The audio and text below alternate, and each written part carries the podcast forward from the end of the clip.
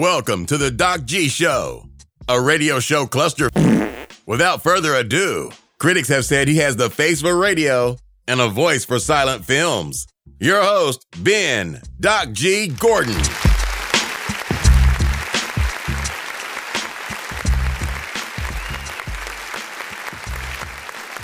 And we are on the air. Welcome to the Doc G Show. I am your host, Doc G. With me, as always, is the man hmm. some people say is just like Nikola Jokic, except he's a foot shorter, He's not as skilled at basketball, Nope. probably in better shape, Nope. isn't originally from Serbia, Nope. doesn't have a passion for horse riding. Nope. He's a little bit more tan, has a beard, but besides those things, exactly like Nikola Jokic, the MVP. We are almost the exact same. Yes. That's me. Yes. That's me. Dude, that's so I I actually saw this video on Twitter yesterday Mm-hmm. and it was a throwback um, to Jaguars practice. Mm. And Fred Taylor was talking to Jimmy Smith and he's like, "You know, Michael Vick and Byron Leftwich are pretty similar. They're both black. They're both they both wear number 7." yeah, And that's about where it that's, ends. that's about it. That's about it. Nikola Jok- uh, Jokic and I are are pretty similar Yeah. in that in that regard. Yeah, you uh, you play basketball occasionally, and so Yes. does he. And so does he. yeah.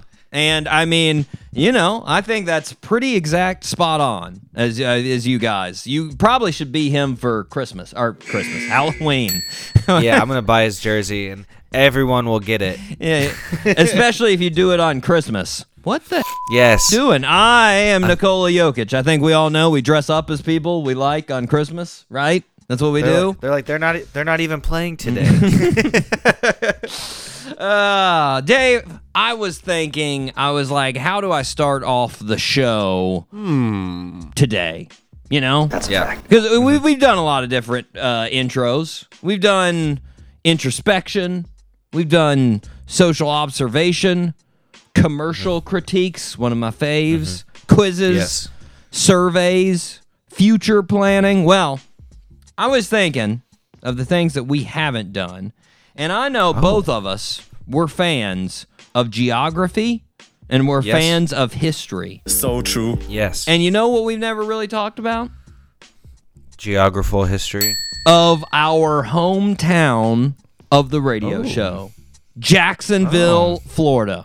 You know? That's right. Uh, Yeah. uh, Jacksonville has a very interesting It's got all kinds of stuff, man. of how it came to be. All kinds of stuff. We never talked about it. And I feel like we get a little complacent where we live, you know? We need Yeah, to yeah. we need to do a little a, a little appreciation, a little bit of a fact-finding mission, and I call this segment that we're going to do in the intro the straight mother effing facts of Jacks. Here it comes. Oh, let's go. Here it comes. The straight mother effing facts of Jacks.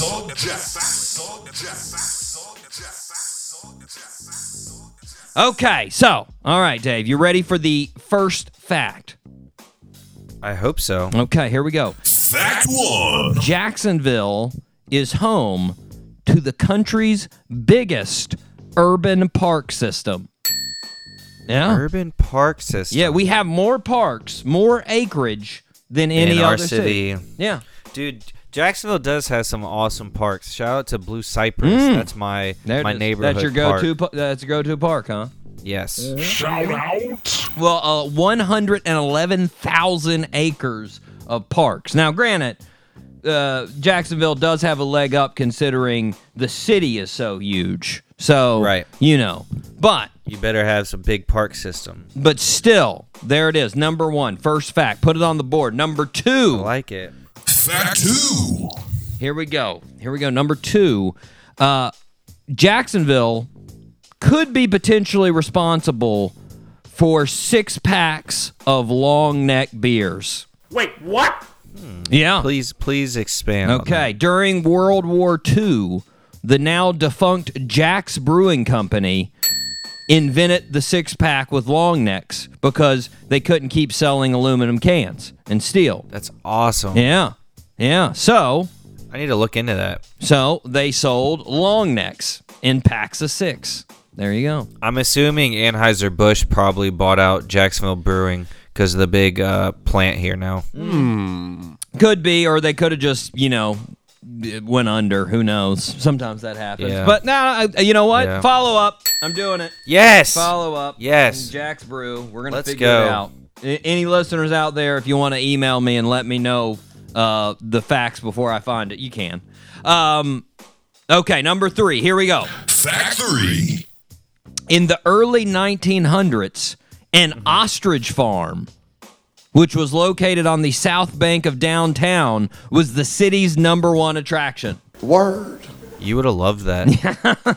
Uh, ostriches are pretty weird. I but I do like watching them because they're so weird. Yeah. And they, yeah, you would have went. You would have. You would have had like a membership. Oh, I definitely would. Hey, that's one of my, Yeah. by the way, one of my favorite Kevin Hart stand-ups of all time. I think that might be my favorite. Is where he talks about hitting the ostrich with a pin. If listeners haven't listened to that, I don't think I've. Yeah. yeah, I don't think I've seen. Go that. I've back, heard that one. go back and watch it. One of my favorites of all time. Okay, number four. Fact four. In 1916, over 30 movie companies took up residence in Jacksonville. It was known as the world's winter film capital. Thousands of silent films were made in Jacksonville before the big uh, before the industry made a big move to California. Hmm. There it is. Dang, I've never heard that before either. Yeah. I thought I knew Jacksonville. I feel like I don't know my Well, hometown see, now. see, I was gonna quiz you, and then I didn't want to make you feel bad. I was like, "There's just too Yeah. many facts about Jacksonville. There's no way that Dave can know all the facts. I don't want to make him feel bad, Right. you know." So it's good. Yeah. We're learning together. I didn't know any of these facts before either, So except for the fifth one. I did know this one. So, Okay. number five, Fact five. the two biggest names in Southern rock originated in Jacksonville. The Allman Brothers Skynyrd. and Lynyrd Skynyrd. Yes. Yep. Both from Jacksonville. So essentially mm-hmm, mm-hmm. the capital of Southern Of rock. Southern rock. Yes. Yes, sir. Yes. Also, here we go. Number six. Are you ready for six? I hope so. Fact six. Jacksonville is home to the oldest skate park in the United States. Oh, Kona. Yeah. I knew that one. There it Let's is. go. There it is. And did you know this? Tony Hawk actually competed at Kona before he was famous. Oh, I did not know that. Yeah. Yeah. Well, I, I thought he's from like, isn't he from California? He's I from think? California. Yeah. hmm That's interesting. He come all the way here. Yeah, Dedicated to the sport, man. Dedicated that's to the true. sport. Okay, number seven. Fact seven. Civil rights leader A. Philip Randolph grew up in Jacksonville. Randolph. Mm-hmm. I knew that. Ra- oh, nice. Nice. There's a there's schools named after him. There it is. Randolph created the first African American u- uh, labor union, the Brotherhood of Sleeping Car Porters, in 1925. He also pushed President Franklin Roosevelt to end discrimination in hiring practices based off of race, color, creed, or national origin. He also was one of the key organizers for the March on Washington, where Martin Luther King gave the "I Have a Dream" speech. So true. Okay, this one, this one's pretty good too. Eight. Here we go. Fact eight. In 1953, a restaurant called Instaburger opened in Jacksonville. Instaburger had a special. It was before its time. Instaburger had a special oven called the Insta Broiler, which could cook 400 patties an hour. Sweet. Dang. Despite its supercharged uh, uh, broiler, they weren't getting a lot of uh, actual customers. And someone else bought it out and renamed it Burger King. Say what? No kidding. That's right. That started in Jacksonville. That's right. So true. Yes, indeed. There you go. Wow. Okay. started in Jacksonville. Look at that. Mm-hmm. Yeah. Wow. Now I think their headquarters is in South Florida. Now I'm pretty positive it's in Broward. but I the think. first one was in Jacksonville. Yeah. And That, and that makes me want to eat Burger King more, to be honest. yeah, I want to be like, a I- I couldn't hometowner tell- now. I, exactly. I couldn't tell you last time I've been to Burger King, but now it makes me want to support their business. Flame broiled goodness, man. I, you know, I'm not gonna lie. Uh, Whopper has a unique taste, and I, I'm not opposed to it. It's pretty good. It's pretty good. I couldn't even tell you what it tastes like. oh, I, I, I did like the chicken fries. oh, That's probably the yeah. last time I had Burger King with now, chicken fries. now you got a little bit more respect for Chris Brown owning all those uh, those those Burger Kings we talked yeah, about before. shout out to Chris Brown supporting Duval. Shout out. Uh, okay, number nine. Fact nine. This one you'll understand why this is one of my favorites here. Uh, Zorro used to live in Jacksonville. the actor. No, Zorro was a wild black jaguar that lived at the Jacksonville Zoo. Oh. yeah. Okay. He- okay. I I think I remember him. No, no, you don't. He was too old for you. He, they may, Really? you, you may have remembered like Son of Zorro or like Mm. a, a poster to him or a frame, you know, picture. But he died in 1986. Um, oh yeah. I wouldn't have met him. The reason he's so memorable is he fathered over 30 kittens. And almost every black jaguar in American zoos come from the bloodline of Zorro. Look at that. Yeah. Impressive. So pretty much every zoo, if you have a black jaguar, it's a former Jacksonville or it has Jacksonville in its blood. There Yes. You go. That's a fact. There you go. Okay, number Awesome. number 10. Fact ten. This one, this one I love, and I I knew this tree, and I know you know the tree, the treaty tree. So right? true. Yep. Do you know how the treaty tree got its name? I do not. Okay, so apparently the treaty tree in the 1930s, there were developers that were planning on cutting it down, and apparently there was this uh, this local reporter Pat Pat Moran who just made up a story about how Native Americans and European settlers uh, signed a treaty underneath its branches, so you couldn't cut it down because it was sacred because of that. Um, Really? yeah, but uh, apparently uh, that uh, wasn't true. But it still got the name Treaty Oak because of that. Have you have you ever climbed it? I have walked up to it. I've touched its branches. I didn't want to make it feel bad by climbing on it. I didn't want to Oh, put any stress come on it. You know? Dude, that was an awesome tree to climb as a young oh, kid. Oh, no doubt, no doubt. I mean those those giant limbs. It's like a it's like an octopus going out there. Because you could you could safely climb up high, Oh, for sure. you know, and Yeah. just keep going. It's about uh, for for listeners that are not in the Jacksonville area. This tree is a live oak, and it's about 250 years old, estimated. It's just so freaking long. It's about 60 feet tall, and then the trunk, just the trunk, like trying to measure around the base, is about 25 feet around. Jeez. It's massive. The the Yeah. spread is is massive. Very cool. Well, hats off to uh, Pat for lying us to save the tree. Thanks, Pat. There you go. Uh, Pat, you create a legend. a lie that came out, I guess, okay in the end. Uh, Dave, now that we are fully wrapped in the knowledge of Jacksonville, are you ready to fire this show up? Dude, that fired me up, man. I am pumped to learn Yes. more about Jacksonville. Duval County is what's up. Let's go. Doc G Show, let's go. All three engines up and burning. Two, one, zero, and lift off. Dave, I, n- not to switch gears, but our our guest today is a is a man of Not Atlanta. Is a man Yeah. of the ATL. We'll, we'll claim him today. That's right. You know what? I'll claim ATL. I'll go over to his. There you go. I'll claim ATL because ATL is pretty awesome too. Uh, That's true. It's pretty fantastic, and I can't wait to talk to him. We got John William, the flautist. He Let's plays go. the flute, right? And he's got such an interesting story. He got a doctorate degree. He went to Morehouse. He was the band direct or uh, drum major for Morehouse. Wow. Yeah. That's big time. Yeah, I'm gonna ask him if it was anything like Drumline. Probably was. I want to know whether or not it was like Drumline. If if Nick Cannon was just actually walling out, and I meant to say walling out, or if it was real, you know. So true. Anyways, I can't wait to talk to him. We're gonna talk about his new song. It's got Big Gip, who Big Gip is a big time player in Atlanta from Goodie Mob on that song. Can't wait to talk to him. It's gonna be good. But first, we need to start where we start with birthday suit. Happy birthday, Mr. President. Okay. Pretty confident, even though this isn't your wheelhouse on this one, Dave. Um, I'm giving you 90% on this one.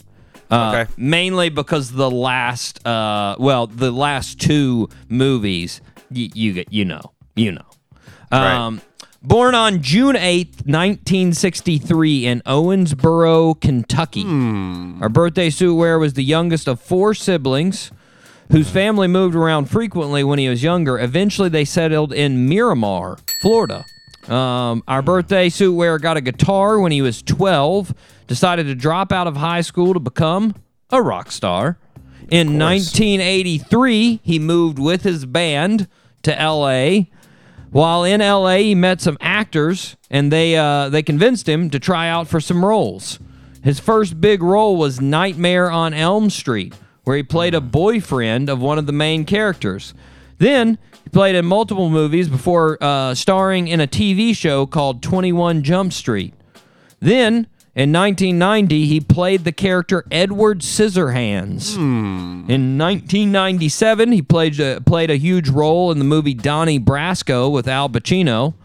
In 2003, he landed his most popular role by far as Jack Sparrow in the Oh. Pirates.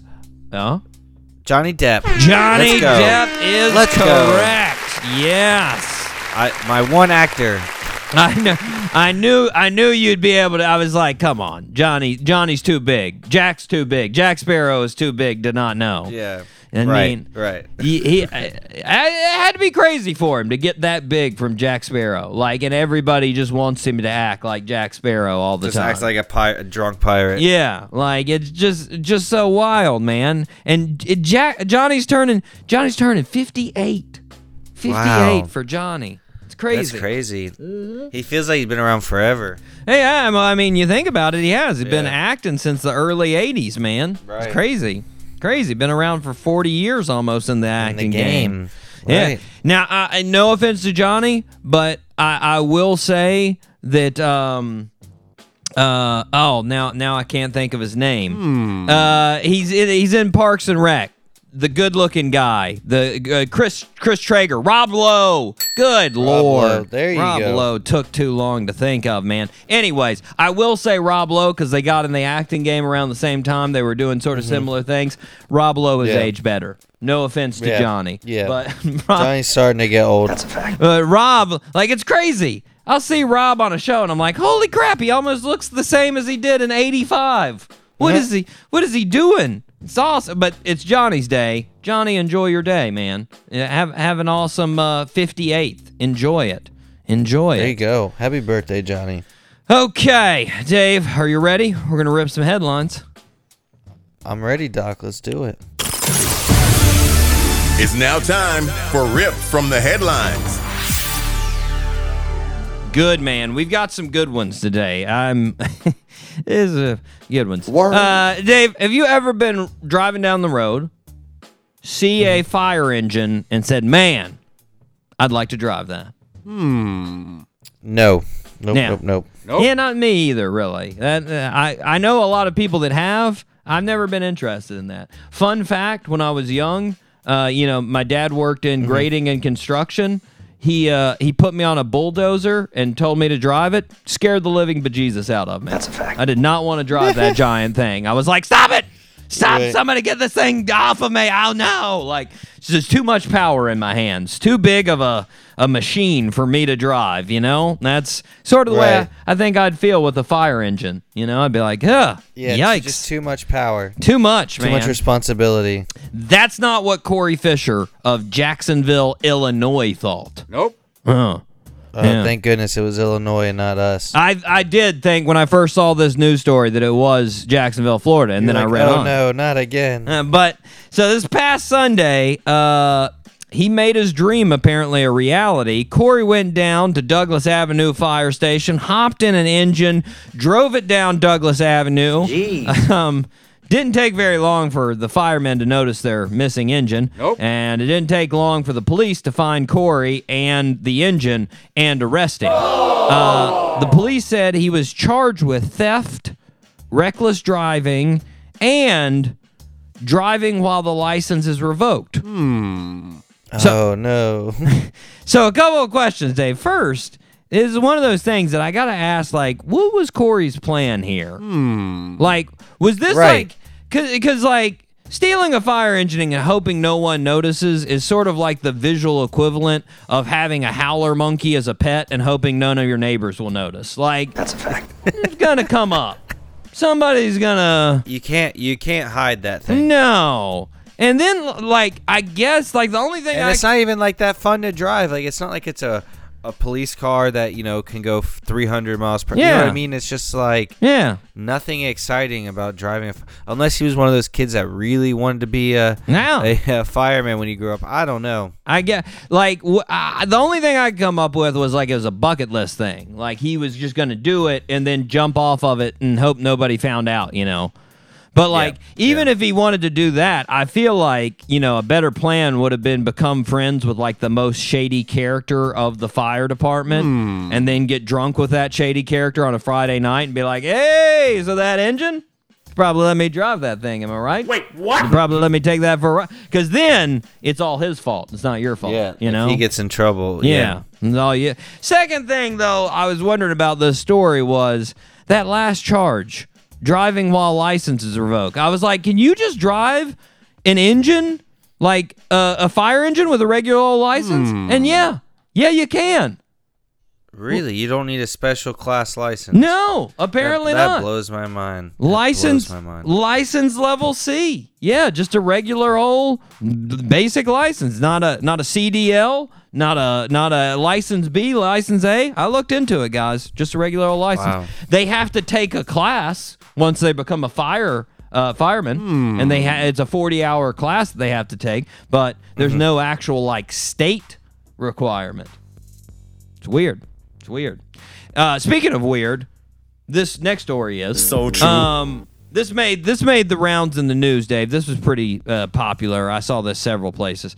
A thirty year old lady from El Paso, some reason decided she was going to pose as her thirteen year old daughter to sneak into her middle school and, uh, as she put it, highlight security issues with the school. Word. Wow.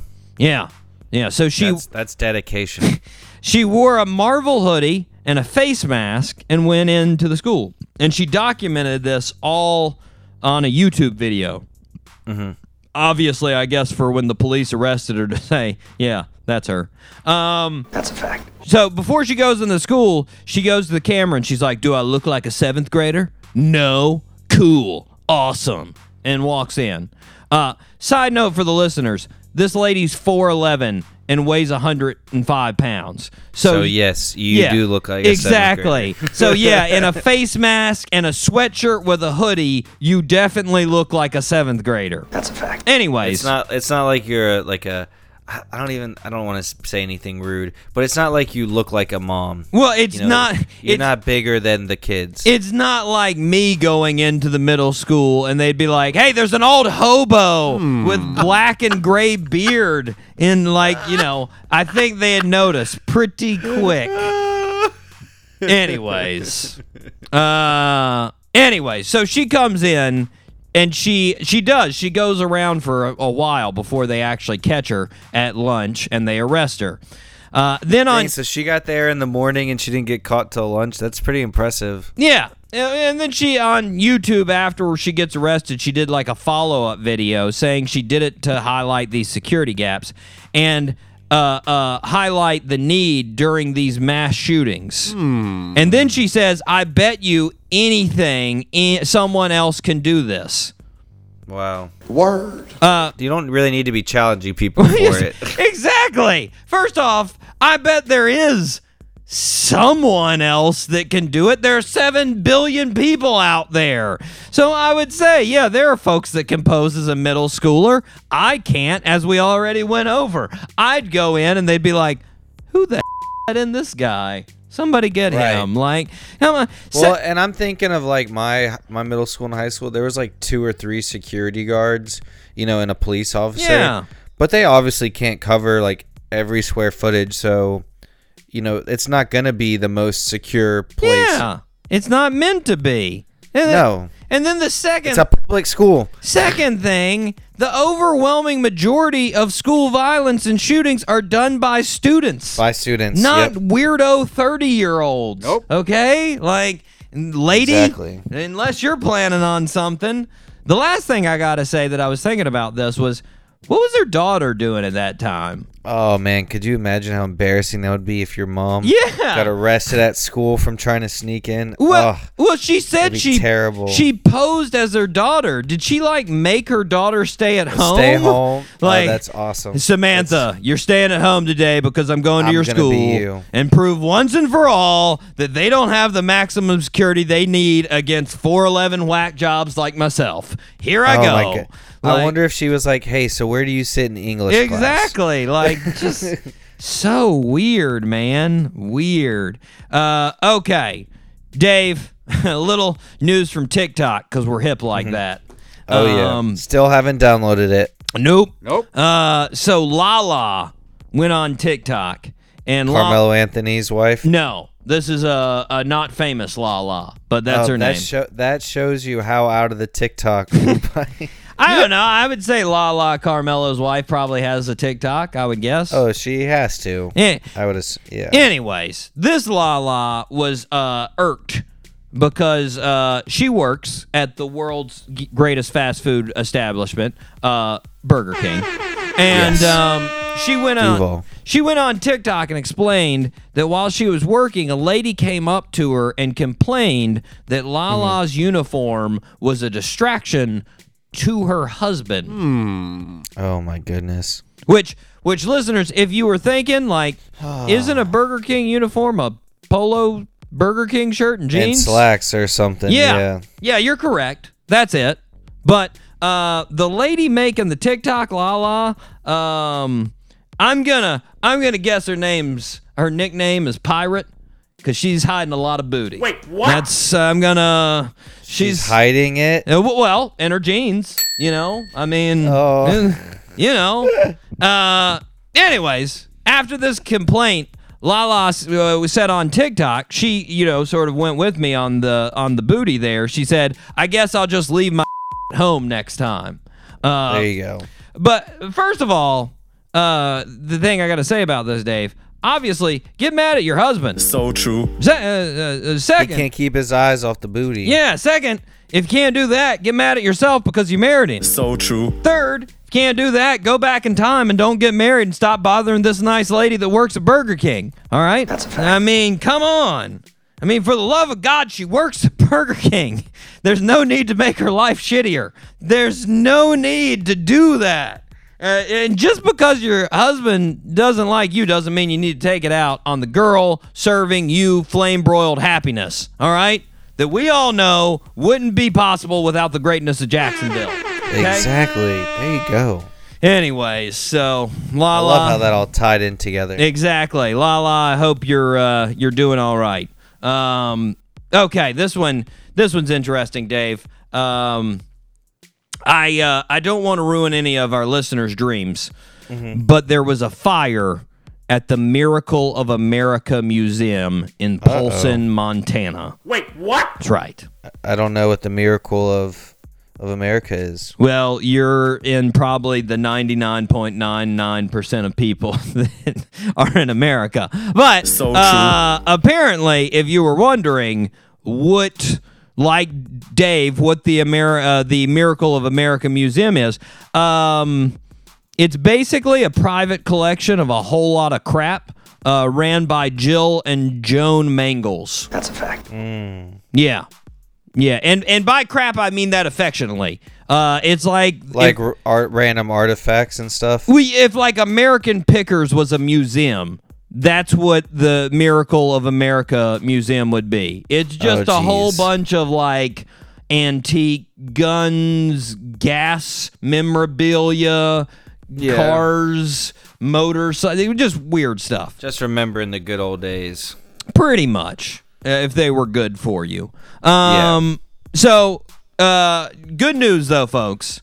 Just two buildings were damaged. Everything else is operational. Apparently, there's 48 buildings or 42, either 48 or 42. I can't remember, but there's a lot of buildings apparently a part of this weird museum. Um, now back to what actually happened. Apparently, the two buildings Uh, they were home to some of the ab, uh, the agriculture related memorabilia. And uh, Gil Mangels, the owner, he said that the fire broke out when he was quote burning some dandelion fluff in the yard when a spark caught the siding so of one of the buildings. So weird. I was about to say, listeners, am I the only one that finds dandelion fluff weird? Nope. Is are any of our listeners out there burning piles of dandelion fluff? Like just was there anything else in this rubbish pile or was it just strictly dandelions? Like how many dandelions are at the Miracle of America Museum? I, I just so weird. So weird. And if you're burning dandelion fluff, I mean, isn't it known that it's pretty fluffy and light? That's a fact. Like, wouldn't you want to make sure you're not near other flammable objects? Just Man, that, just wow, that's such a lazy way of doing it. such a weird thing for Gil to do. Come Right. on, Gil. Weird. I'm glad to know your other buildings are all right. Uh, Dave, gotta. Th- we're gonna end on this story before we go to break here. Okay. Um, this one's this one's also interesting. Here we've got uh, Rolf Kaestel. Rolf Kaestel has been in prison for the past 40 years. Oof. He was sentenced in 1981 to life in prison. Mm-hmm. Now, he recently asked for clemency from the governor of Arkansas to release him from prison. The governor has 90 days to either approve or deny the clemency request.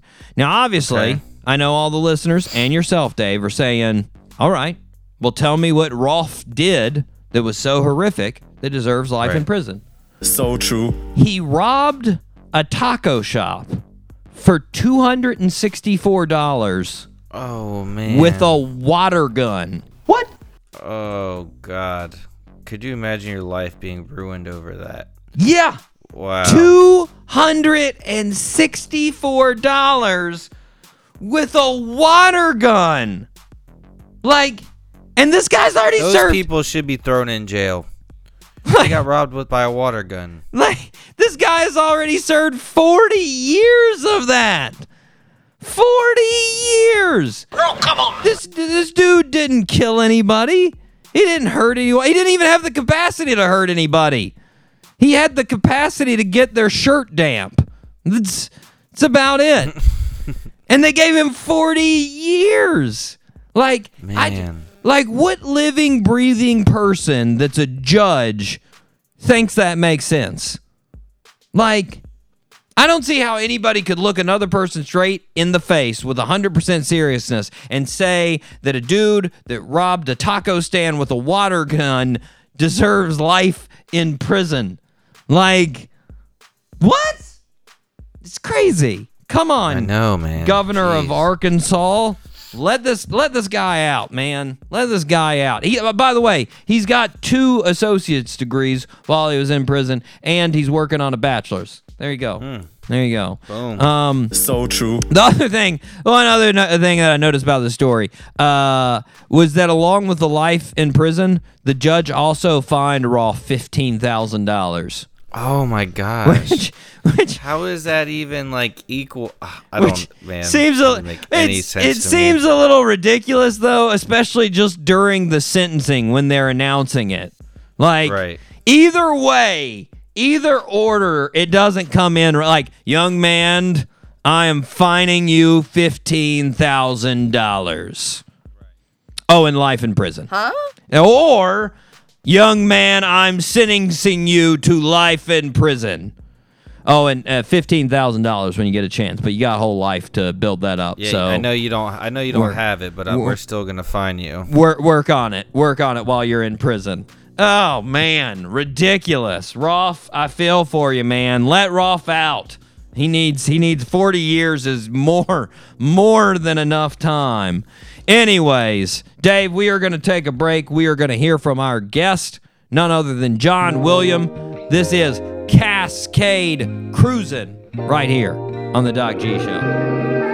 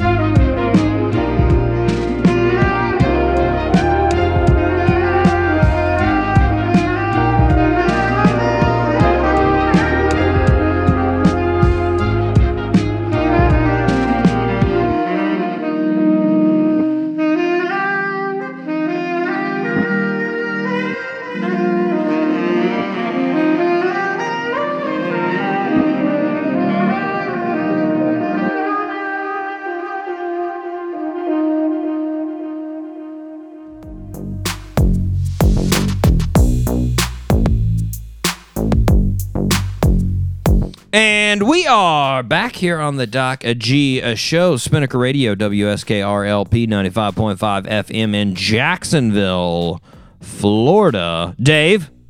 Ladies and gentlemen, whatever podcast downloading platform you use, look up the Doc G Show. We're on it. I Yep. guarantee you. Mm-hmm. Doc's done his research. We're on every single one of them. Mm-hmm.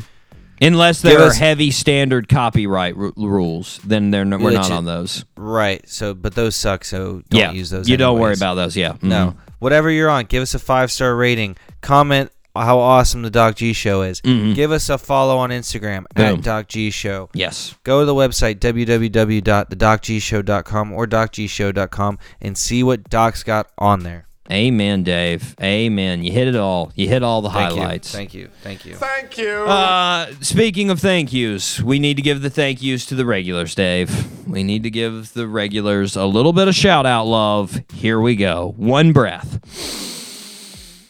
Shout out to Jacksonville, Florida, Columbia, South Carolina, Radford, Virginia, Columbus, Georgia, Katy, Texas, Boardman, Oregon, Genoa, Italy, Winfield, West Virginia, Dublin, Ireland, Barcelona, Spain, San Diego, California, Ashburn, Virginia, Anoka, Minnesota, Brooklyn, New York, Phoenix, Arizona, Peoria, Illinois, Tulsa, Oklahoma. Shout out. Boom.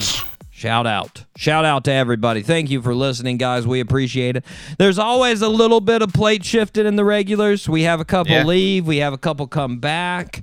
But you know, there's some standards that, that don't leave. Gotta, gotta keep it interesting. There's some standards. I mean, Genoa, Italy, Barcelona, Spain, Ashburn, Virginia, Borden, Oregon, obviously Duval, obviously Columbia. Thank you for the regulars, obviously. oh Thank you, yeah, guys. wouldn't be the same without y'all. Mm-mm. Mm-mm.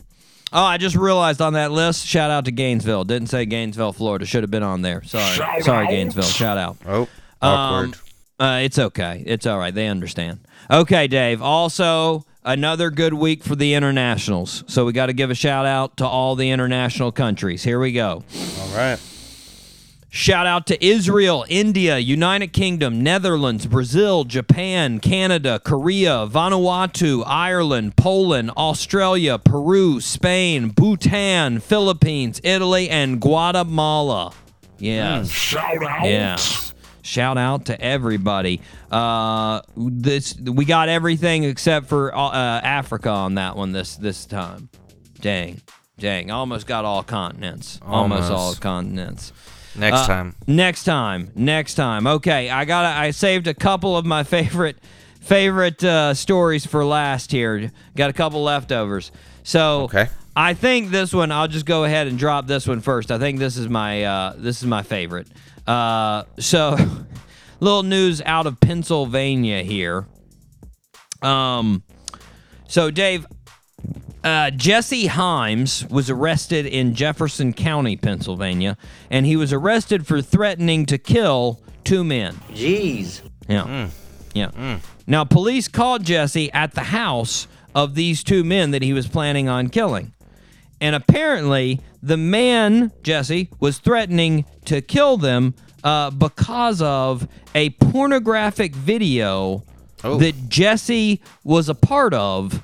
And these gentlemen apparently had uh, a hold of on a hard drive. Wait, what? Yeah. Now, Jesse was outside of the residence when police interviewed him. I wonder uh, what kind of video it was.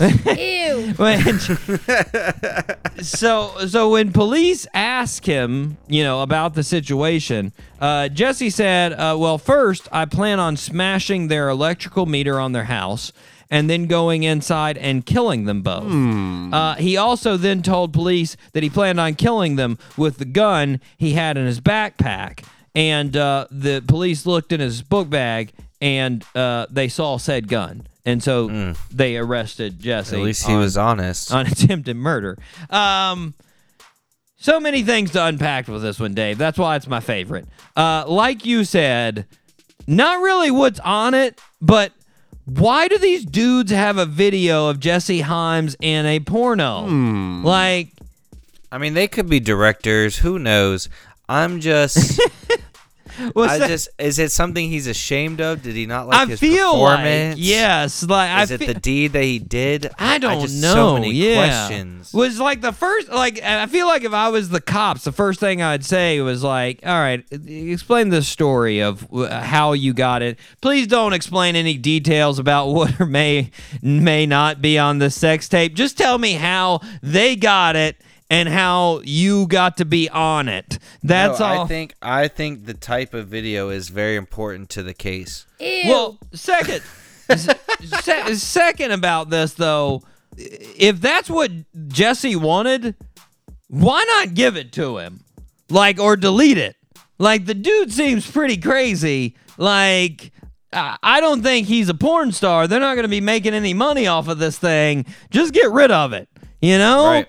Yeah. I, I, that, and then third, it's like you said, I, I, I gotta applaud the honesty, but like, and I know you're caught red-handed, Jesse, mm-hmm. but for self-preservation, maybe it's not the best idea to admit point blank to the cops that you were actually going to murder these dudes, and then tell them where your gun's at. Like, you know, maybe, Right, right. m- maybe just be like, oh, it's a misunderstanding and stuff. I was pretty angry. Things may have got said, got a little bit out of hand, but we're good.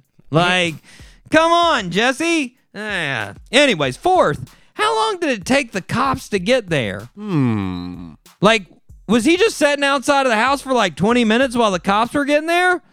Like, Right. Because if he was, feel like it wouldn't be that hard to bust out a window or something. That's like, what I was thinking. You he was like trying to break the electrical box. he's- I'm like, well, that was you fifth. have a gun. You have a gun. I know it's not nearly as important as the first four questions, but why did he make it a point to break the electric meter? Yeah! Like, what does that do?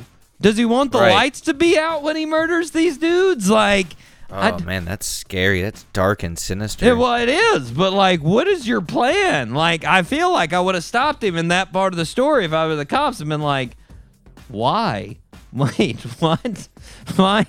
Do you, do you want to get him get him out of paying an electric bill or have to have him call up the electric company? Like, what? What is this? Weird, man. Jesse, you, you get get your life together. It's not looking good right now, bro. Not not looking good at all. Um, Dave, the next one. Uh, oh, I'll give you. I give you a choice. We got two left. We're only gonna do. We actually got three. Three left. oh, oh. So we've got a story about getting uh, eaten. Uh, I'll, I'll I won't tell you what you get eaten by. Uh, then we got one that I've titled uh, titled Police Toss, and then I've got one that I titled Drunk McDonald's. So which Drunk one? McDonald's for two hundred, please. Okay. I will say, uh, I'll tell you real quick. The the eaten was a guy was looking for shark teeth. He was eaten. Uh, his head By was shark? chomped on. No, by an alligator. Oh wow. Yeah. In the ocean. Uh, no, in the uh, in uh, uh, Myakka River in near Sarasota. Well, that's what you get for looking for shark teeth in a river. Well, ancient shark teeth. He was looking for fossils of the megalodon.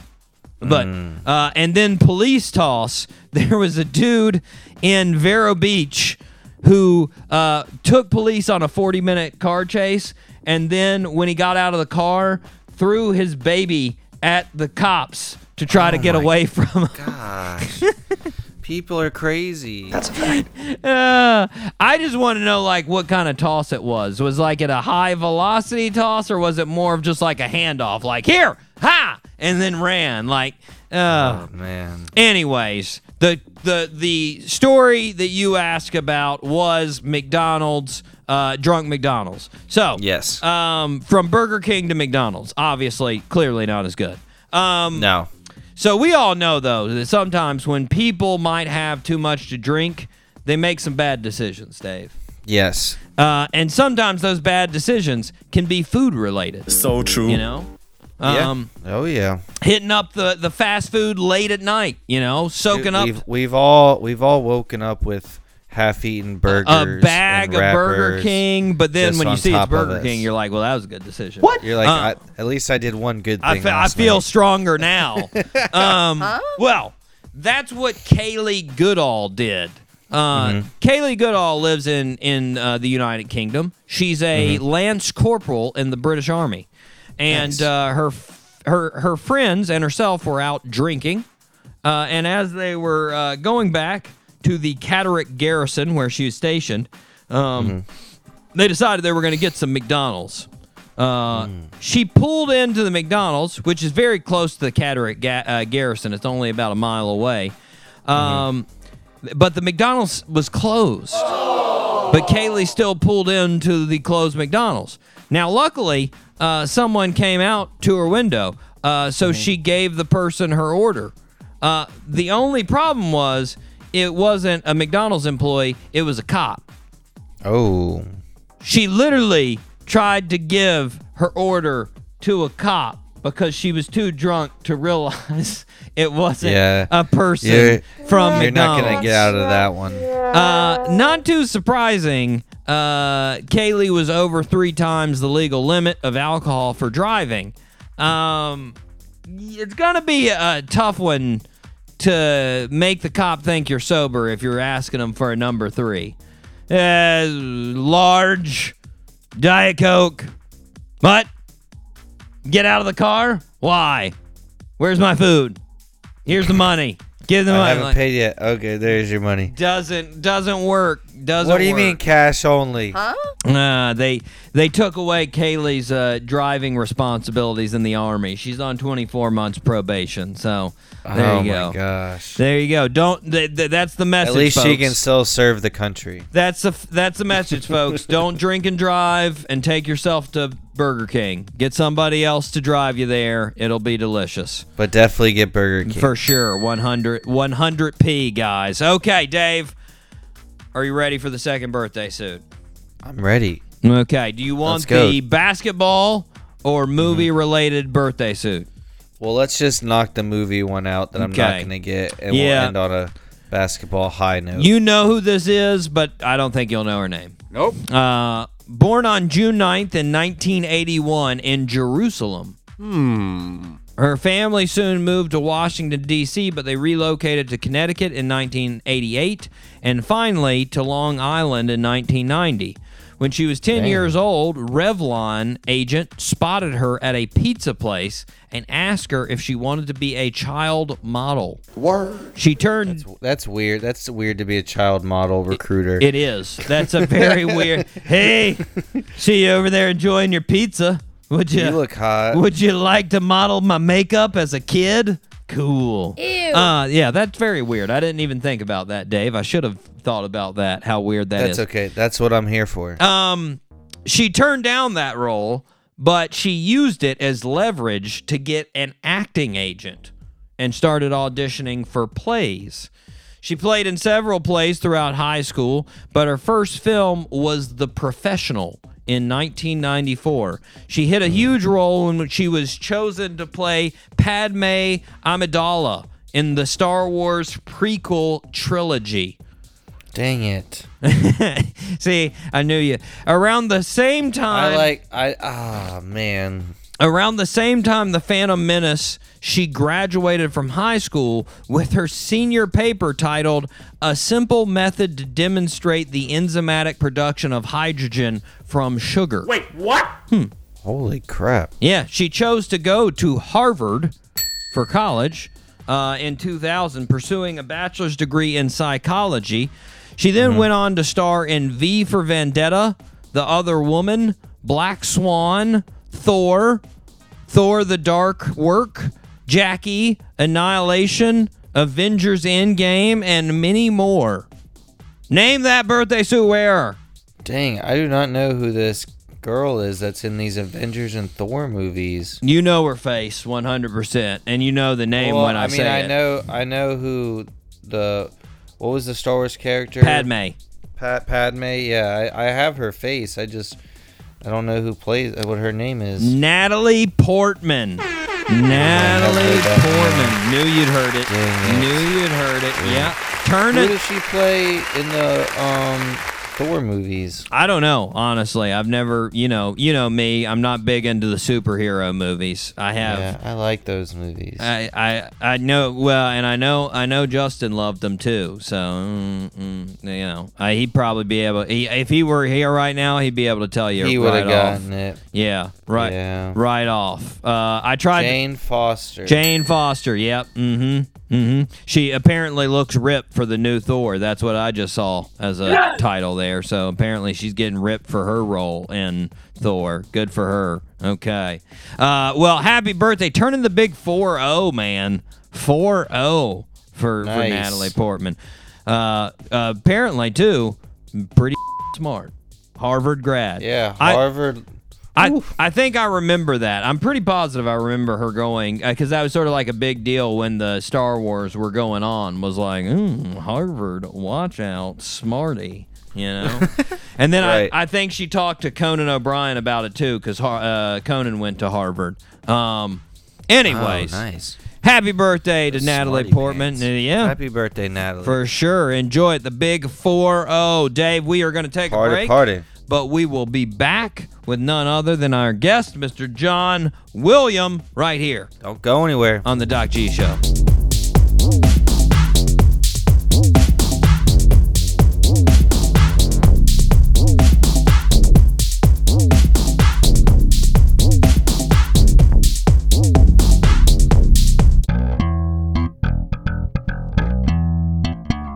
The Doc G Show. Because sometimes you need something playing in the background. Every Wednesday at 7 p.m. on 99.5 FM, Spinnaker. This is 95.5 Spinnaker Radio. WSKR LPFM, UNF Jacksonville.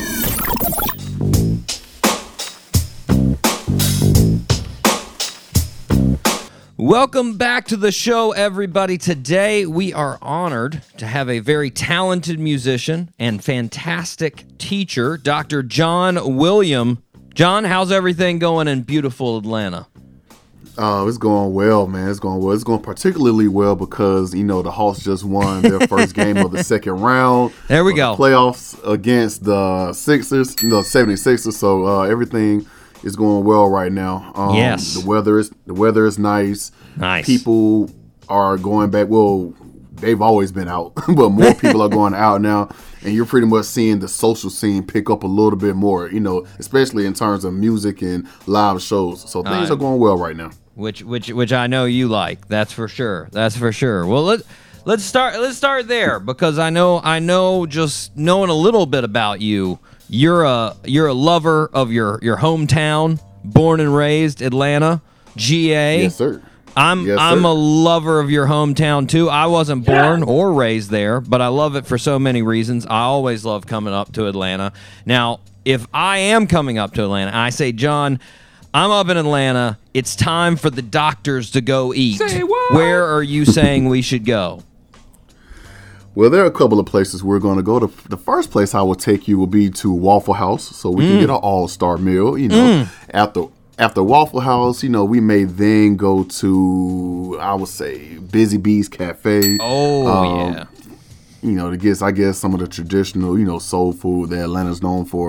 Of course. I, there are more places, you know, such as Old Lady Gang, such Mm-hmm. as uh, Slutty Vegan that has Mm. arrived at you know, in which a lot of entrepreneurs, you know, black entrepreneurs have made a name for themselves in the food industry. So I would take you by there. I may take you by Slim and Husky's. And I would I would take I would take you by American Deli. You know, you have to have a ten piece hot. Mm. Nice. Uh, extra crunchy, extra wet with lemon pepper sprinkles. You know, fries crun- crunchy, and Wow. a half peach, half lemonade drink just to top it off. You know, man, we're gonna we're gonna be we're- eating. We're gonna be eating that day. Jeez, that's that's a good. definitely. That's a good day right there. Now, I one of my favorite places is is is Mary Mac's Tea Room there in Atlanta. Mm. How does mm-hmm. Mary Mac's compare to to Busy Bees? Because I've never actually been to Busy Bees. I've heard all kinds of things about the chicken, and I need to go. But how do they compare? That's a really good question because they are both exquisite dineries. Um, Yeah. Great food on, on both ends. You may have to wait a little longer with Busy Bee because, you know, it's always a wait. It's always a line. Yeah. But uh, the food is worth the wait and is definitely immaculate. So I, I will have to. I, I may have to give it to Busy Bee just a little bit, but I think actually I, I would say Mary Mac's has more options. Yeah. in terms of veg- vegetables and you know food Yeah. that you can eat. I do. I, I, man, I can't. I always save up. They have the Sunday special at Mary Mac's, and I save up not eating for like a day, and I just go in there with a couple of friends, and we just eat until you can't move from that Sunday special. And oh, mm, mm, it is good. it is good stuff. Now, outside of food in Atlanta, what's the experience Atlanta type thing you think everybody needs to do? What does everybody like need to get off their to-do list in Atlanta? You know, I really think that depends on the age and the person and what they want to do because there are a variety of things that you can do. You, Mm-hmm. I mean, you can go to Top Golf, but Top Golf is everywhere. You know, that's not Yeah. really Yeah. Mm-hmm. sp- specific to Atlanta. Uh, you can definitely go to the Georgia Aquarium, go to the African American um, Museum. You can go Mm-hmm. to the King Center. I would go. I would definitely visit Martin Luther King's house on Auburn Avenue that Yeah. he grew up in. Go by Uh, Ebenezer. hmm Yeah, absolutely. Um, and I mean, and if you're older and you want to experience, you know, the nightlife, there are tons of hookah spots you can go to, Mm. tons of lounges. If you're a young adult, you know, Atlanta has plenty of clubs, plenty Mm-hmm. of strip clubs. It- so it's pretty much whatever your cup of tea is, you know. Uh, depending on the depending on the season, like such as right now, if you you want to pay, you can go to a Hawks game, Hawks playoff game. You know, uh, That that hasn't get- been able to say for several years, so that's a good feeling right there. Absolutely, absolutely. You can go to a Braves game, uh, an Atlanta United game. uh, it- it's tons Six Flags over Georgia. Just t- just tons to do whatever, whatever. Um, and also also again, like I said, a lot of shows are happening now. So you know you can go to Piedmont Park, go to Grant Park, go uh, to the different parks around Atlanta because there's always some kind of music going on, and festivals are coming back. So depending sure. on where you come, you'll be For outside. sure. For sure. It's fantastic, man. It is a great city and I think I've done most of those things. I actually haven't been to I haven't been to any professional games.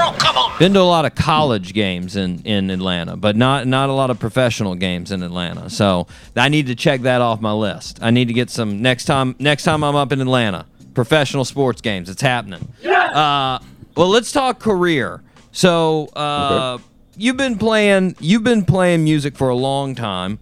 Your instrument of choice is the flute. You've been playing it since the 3rd grade. What initially started you playing the flute? What was the catalyst for you starting that? Well, originally I wanted to play the trumpet. That was the instrument that I wanted to play because my older brother Leroy he played the trumpet, and you know little brothers always trying to be like big brother, but Mm. For you sure. know he. He, he didn't want that, you know. He kind of wanted me to do my own thing and stop trying to copy him all the time. So when my mother took me to the instrument uh, store to pick another instrument, Mm-hmm. the guy who sold us our instrument, he he played Mary Had a Little Lamb on just the flute head joint and the foot joint.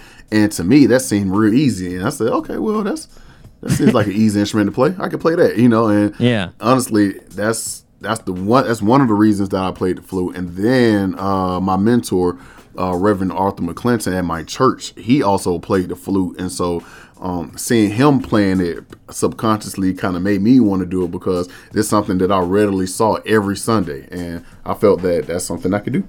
For sure, I I, I can uh, I can uh, feel the, the brother brother vibe. My brother played the drums in high school, so I played the drums. So true. Uh, he didn't force me to get another uh, instrument, but then again, my brother quit the band before I even started. So you know, you know, it's. Uh, but I did. That's the reason I chose the drums. So I get it. Now, as far as the flute, um, what what did your mentor? I mean, obviously, he was you call him your mentor, so he had to mean a lot to your career. But what has Re- Reverend Arthur uh, McClinton meant to your career? Oh, he's pretty much everything in terms of me being um, a flute player, and I would say educator as well because he he's the one that honed in my skill of being able to play by ear. And for those who don't know what that means, that means that I can hear music or melody or notes and I can replicate it on my instrument without reading music. And that's Yeah. a very, very valuable tool in terms of, you know, playing music. And being and playing in church and also going to his to his academy, you know, during the summer times, I, I just pretty much um, I sharpened my skill set. Yeah. And so he always encouraged me, you know, to play more instruments and learn more and, you know, and lock down on the fundamentals and the foundation and me playing to where when I get to the point I am now, it'll be it'll be a lot easier, which Yeah. it is. For sure. For sure. Now, I've, I've heard you talk about it before, and uh, I, I definitely can can understand. Back when you were starting, there was definitely a belief that like you know flute was a girl's instrument. Guys didn't play the flute. Uh, how much blowback did you initially get? Like, how much did you hear from other people? And and I mean, did it did it bother you, or did you have a thick skin about it? Oh yeah, it definitely bothered me, but not initially because when I first started playing, I was in the third grade. So being a third grader, you know, you just go to band, you Mm-hmm. Play your instrument. Yeah, it's, there was really I didn't really understand nor view any kind of stere- stereotypes that were associated with the various instruments at the time. Yeah. And so I'm again like ignorance is bliss and as i'm getting older now you know you will have a lot of the guys that may have played woodwind instruments they would transition over to brass instruments or mm-hmm. percussion but here i am mm-hmm. still on the woodwind instrument now that coupled with the fact that I, I hit a growth spurt in eighth grade, I really began to grow. It's like, wow, look at this really big guy, you know, playing the flute. And I look, and if you look at me, I look like the size of a linebacker, you know, like at least a third string linebacker. And it's always and it's always the jokes, it's always the comments, you know.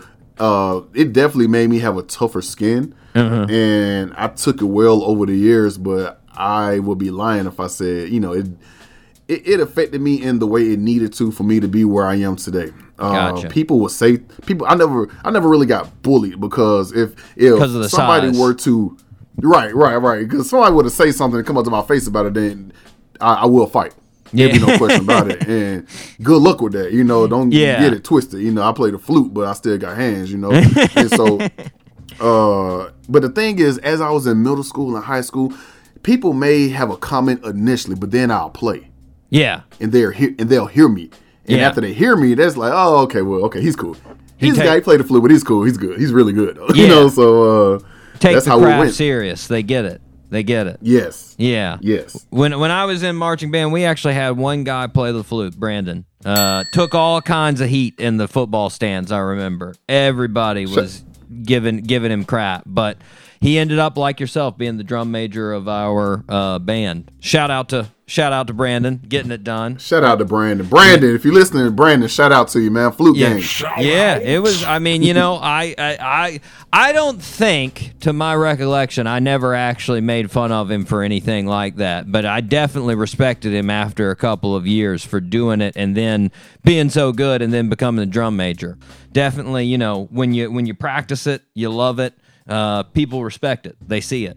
Um, when when did you when did you know you wanted to make music your career? Was that like right off from third grade, or did it take you a while to be like, yeah, this is I got to be around this? Oh no, no, it definitely didn't happen third grade. When I was in grade school, all the way up until my my senior year, I wanted to be a veterinarian. Mm. Like my life, my life, everything I did during the summer, my mom would put me in summer camps that were geared towards veterinary medicine uh, or any kind of you know sciences or biology type focus. Yeah. And so my my plan was to you know go to college, major in biology, go to veterinarian school, and become a veterinarian. But it was right right at the cusp of entering college that at the last minute I changed it to music because music has always been a constant. It's Yeah. the one thing I've always enjoyed, you know, and again playing in church and just playing for different functions, you know, throughout life. It was it just gave me the most happiness. At the time I didn't think I was going to be a teacher, but I knew I was going to be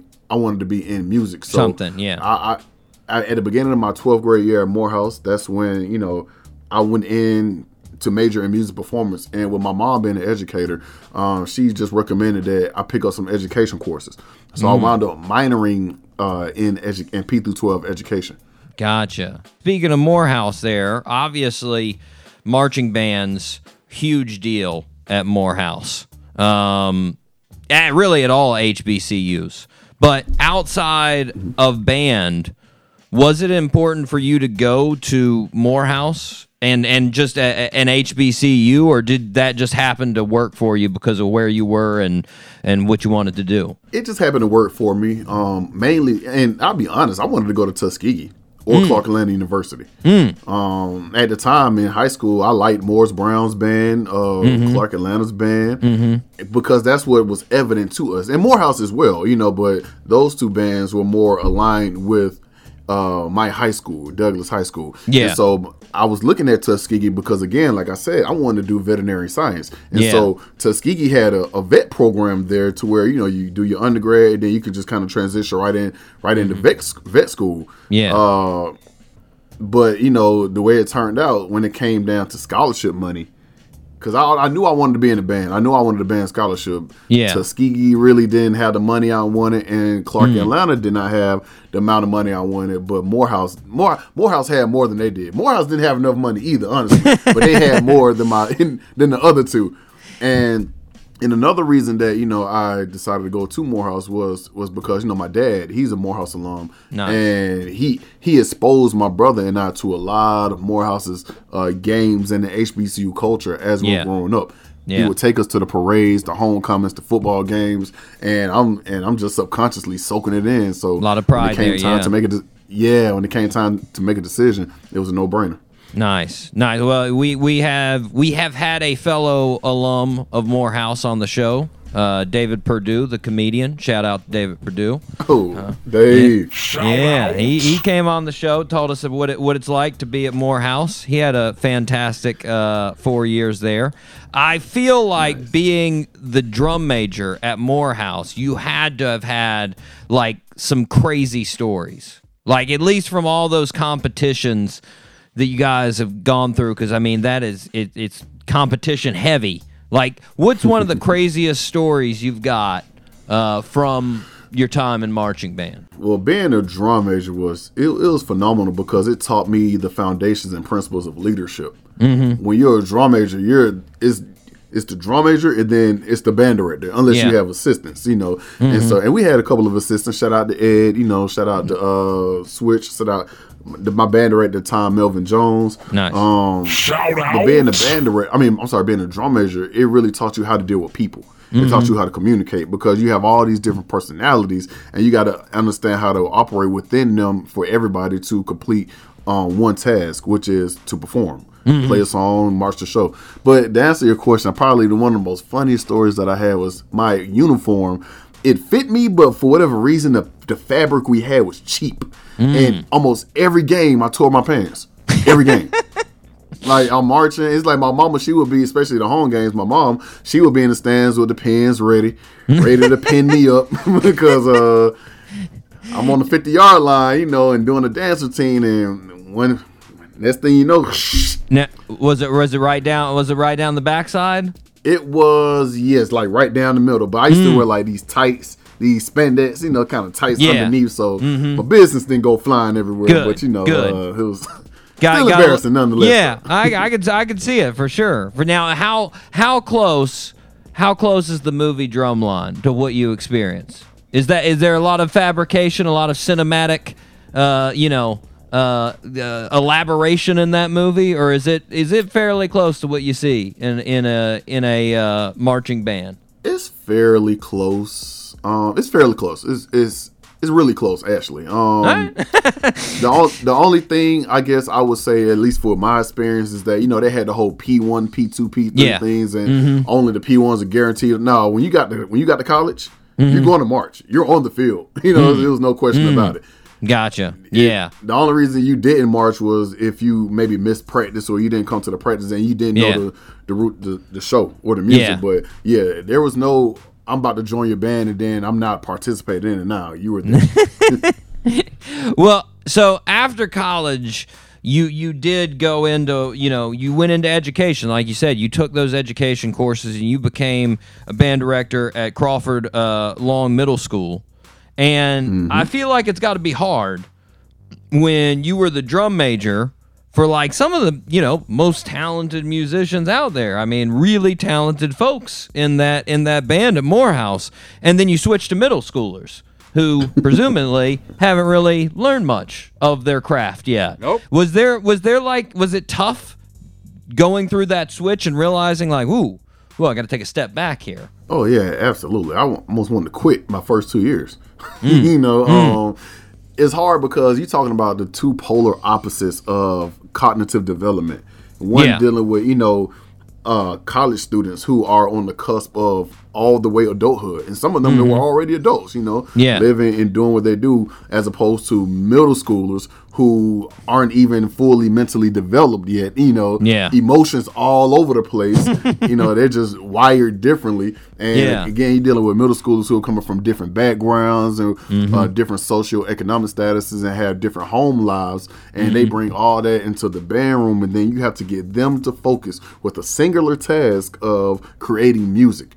Yeah. Mm-hmm. Very, very, very hard. Very hard.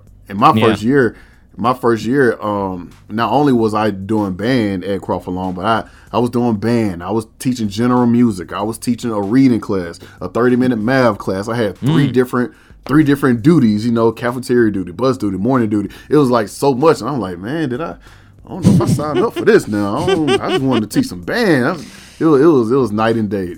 It's tough, man. It's definitely it's tough. Shout out to all the band directors out there. Like I I have said it so many times, and my listeners know because obviously I have a lot of musical guests on the show, and you know some of them went through band as well. And I always say I feel so bad for my band director because she took so much crap from all these students and all their parents and like like for instance me I I didn't really, I didn't give her crap but I also didn't practice at all. I was like the worst musician ever. And like you know if I was her I would have been like get out of here. So yeah you can't you haven't practiced at all. What are you uh. doing here? But she just you know just bit her lip and and you know went with it. All right. Well you really Yeah. don't know the sheet music. All right let's try it again like and the hardest thing about being a band director, well, I would say any teacher that's in the fine arts, is that how people perceive me to be success- successful as a band director is purely indicative of what a middle schooler is going to do. Meaning, I can be hmm. the best band director in the world. I can, I can just have all the tricks and bells and whistles, have all the hmm. teaching theories. But hmm. if the kids don't sound good, if the kids don't do what they're supposed to do on their end, this they're always gonna look at the band director like, "Hey man, what are you doing? What are you doing there wrong? We need to get rid of you." So Yeah. it's it's It's it's, tough. hard, man. It's tough. Well, uh, now while you're doing this, while you got all those hats on, being band director, did you see yourself having your own musical career right off, or was that something that came later? Like, where does that play in your own music into that career? It came later because I've always gigged. I've always played. I was doing Yeah. that in high school, you know. So Yeah. that's something that never stopped. Whether or not it was a wedding or a corporate event or a funeral or what have you, I will Mm-hmm. always play. But uh, it was it was later in my Mm-hmm. teaching career on the back end that I really and seriously buckled down to become a, a recording artist. Nice, nice. Now, I think I think when people mostly think about flute, most people are, are you know fairly their music knowledge doesn't go that deep, and I think most people think classical music. I think they're less likely to think like jazz, and even less likely to think hip hop. Was that always once you started thinking about your musical career? Was that always where you saw yourself? Like what type of music you saw yourself creating? Was sort of that hip hop jazz lane? Not really. Um, with me, and this is something that I pride myself on. Mm-hmm. I like the fact that I play whatever the I play. You know, I'm not. I'm not. And I'm not saying that with an air of arrogance. I'm just saying it to where I don't. You can't pigeonhole me to one genre Yeah. or one or one type of music. Um, Yeah. Growing up, again, I, I was in church started, so I learned gospel first, really, and then Mm-hmm. you know, being a, being a part of band, you know, you will learn your classical music, you know, or Mm-hmm. your classical repertoire. But me, I like being from the south. I like hip hop. So Mm-hmm. um, one of the first I guess songs that I heard was that utilized the flute was what bum bum bum bum bum bum bum da da da Jay Z's Big Pimpin', you Yeah. know, with uh, featuring UGK, and then later on, did, what- then later on, what did I hear? Bum bum bum bum bum bum bum bum da da da da bum bum bum bum, and that's T.I.'s motivation. Yeah. and so I was like, okay, and then you know, I just kind of began. I, I play what I like. If it's Disney music, I like it. I'll play it. La La Nice. Land, you know, uh, Yeah. musicals, I like it. I'll play it. Uh, Mo- Motown, pop, soft rock, John Mayer, it doesn't matter. If I like Yeah. it, I'll play reggae. If I like it, I'll play it. You know, and that's pretty much what happened with my career. Being in marching band, we did a lot of Earth, Wind, and Fire. We did a lot of Stevie Wonder, so I learned that. You know, I learned that music. Um, a lot of my, a lot of Michael Jackson. I learned that music, and so my repertoire would just swell and swell and swell and build with all these different type of of musics. You know, what I'm saying that I, that uh, that I've learned, and that's Nice. ultimately what my particular style became. Just Yeah. a smorgasbord. You know, of, Yeah. of these different genres. For sure, for sure. Well, I got th- this. Sort of goes along with it, sort of in popular culture, and I feel like you got to get at this a lot now because I feel like sort of in popular culture, this is one of the things people think about with jazz flute is with with Anchorman when he played Ron Burgundy bust out the jazz. He dabbles, he dabbles in jazz flute. Now, did you did you like that, or did you think that was like being disrespectful to what you do? No, I loved it. I loved the little little jazz flute. I Mm, Yeah. loved it. Nice, Um, nice. And I I used to be jealous because I hate. I used to. I would love to be able to just pull my flute out my sleeve and play instantaneously anywhere I went. You know, but um, I, I like the light um that was shined on the flute and Yeah. the flute being a mainstream part of. And there have been flutes in jazz Oh yeah. there definitely has been there, you know, Najee, Oh, yeah. Mm-hmm. the Hubert Laws, you know, but um Kurt Carr, you know, but uh, he um with him playing it in the movie, you know, that just kind of let people know that yeah, you know, flutes can be in jazz as well as classical, as well as this and that and that. But uh, yeah, Ron Burgundy loved him, loved him. I, I I think you know it's one of those things that it, it it makes it makes sort of like it makes it funny, but at the same time it makes it like everybody wants to get behind it. Like yeah, yeah, that is cool though. That is pretty awesome. Um, exactly. Now, at what what point in time when you were teaching and making well and performing like you were saying gigging, what what point in time there did you decide like, hey, I'm going to go back to school for my doctorate? Uh, that seed was planted in me from my mom because my mom she has her doctorate degree and she got hers back when I was in maybe high school or Very maybe nice. middle school, and so but she never uh, forced me to get it, nor did she ever bring it up that I should get mine.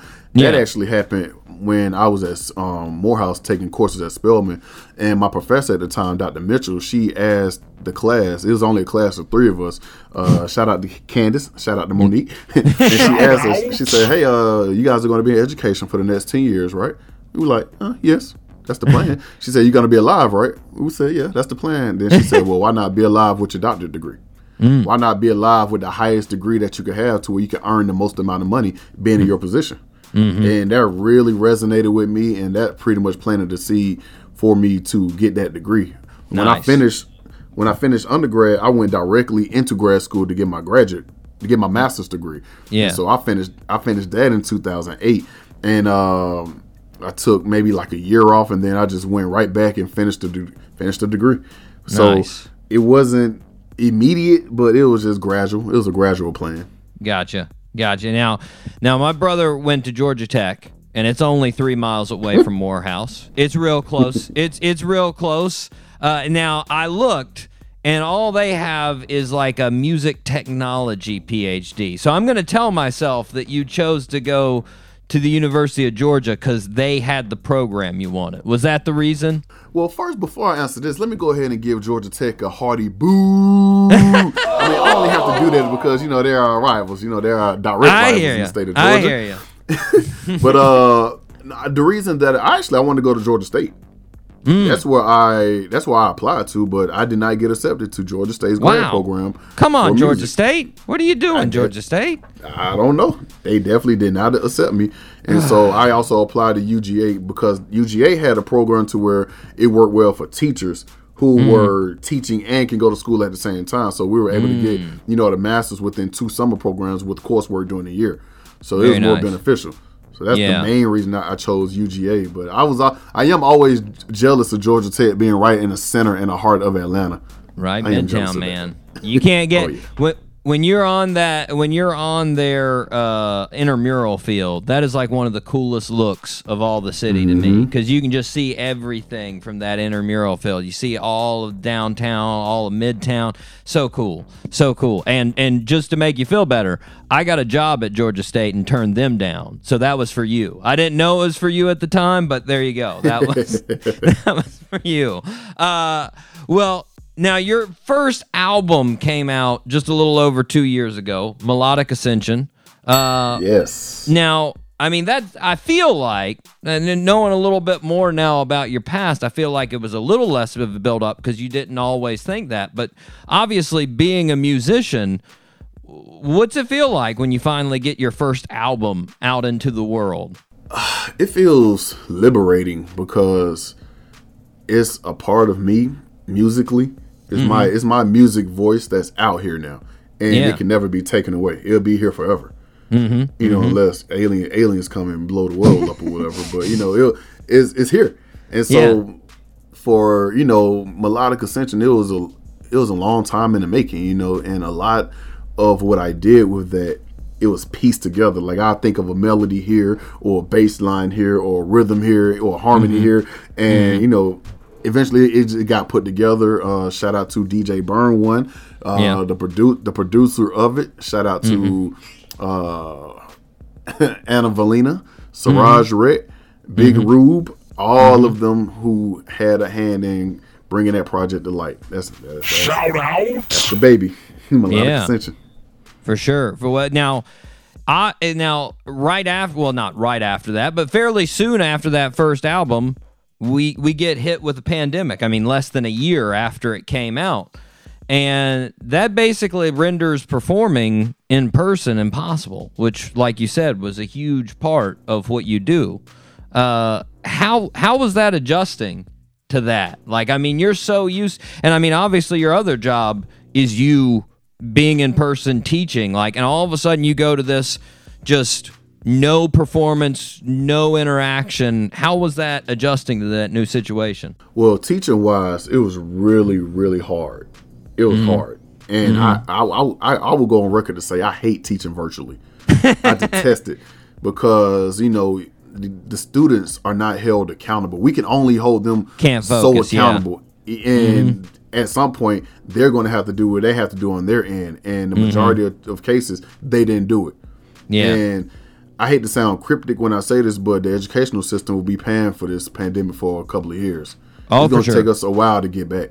For sure, yeah, yeah, yeah. I mean, in, in every, and I can really see it in music as far as as far as having to deal with like there, there's so many situations where it would make it just easier if you go over and go, no, put put your finger here. No, no, no, no, no, you can't do that, and and you can't do that on Zoom. Exactly. So it's Thank just so so very diff. And then like even when you're not doing music, it's it's like I tell students all the time when you're sitting there uh, in a classroom, it's it's much harder to start just completely zoning out. But when you're sitting there staring at a c- computer screen, it's easy to just sort of start wandering around and looking in your room and being like, "Oh," and then coming back and be like, "Oh, I haven't been listening for the last 5 minutes." Like, you know, it it's so so much easier. So yeah, I, I completely agree. It's it's definitely going to be trouble for this this country for a long time trying to sort of make up for what happened for a year of really bad teaching. Uh, in no part to the teachers, but because of the situation. But what, Yeah. what was it like on the performance side? Uh, on the performance side, it was lovely. And I say that, well, I say that because now, of course, live music stopped. All shows stopped, Yeah. gigs stopped. Yeah. But I did do a lot of virtual things. I did a lot Hmm. of uh, virtual performances on Instagram and Facebook. Um, Yeah. A lot of a lot of different entities. You know, they went live on Instagram, and I took that opportunity to tap into their live, and you know, and pretty much make contests. Like uh, I was able to do a studio session with Jazze Pha. I was able Ooh. to um, I was able to tap in with Mr. Collie Park, um, Wow. Headkrack, head crack. You know, from what used Yeah. to be the Rickey, Rickey Smiley Morning Show. I was able to tap in with him, and I was actually able to get a, to be on the song, you know, with him entitled "Run It Up." Um, Very cool. Georgia Follows official, Atlanta, uh, not Atlanta, but United Masters. You know, they were going live, and and I just pretty much took the opportunity to, you know, uh, to cook. I was Yeah. focusing on on producing, and even with tomorrow's yesterday, a lot of that, you know, well, Burn One he definitely produced it, but a lot of that I had a hand in the production as well, as far as you know, a uh, um, we'll put in you know a lot of the beats and Yeah. The beats together. So I used the time. My brother would always make this phrase, man. You know, well, he didn't make it, but I know he would say it that when the when you get put to the fire, you either gonna barbecue or mildew. And with me, I'm putting the coals down. I'm I'm barbecuing all day. I wasn't gonna sit and just you know crumble. So I just Yeah. it's using time wisely. If Nice. anybody is ever my adversary, you don't ever want to give me time because if you give me time to do anything, it's like Batman with prep time. You know, it's like it's, Yeah. it's a done deal. You know. Yeah. So uh, that, that's how my that's how the pandemic went went for me, and as a result, tomorrow's yesterday. Well, I mean, tomorrow's yesterday, like you said, you got to be on these tracks, and that was something cool. That you also got you got to work during the pandemic. I saw that you were on the track uh, for my people, Goodie Mob. What? Uh, which is so so cool. Like Goodie Mob is just awesome. Uh, I mean, I love I love Still Standing, Soul Food, like just amazing Yeah. tracks, amazing artists. Like I heard Siraj James was integral in making this happen. Like, how did this come about? How did you work with them and be on that track? Well, let me uh let me clarify just one thing. I'm not on the track. You're you're in the. That- video. In the video. I'm in the yeah. video. Yeah, Yeah, yeah. Siraj.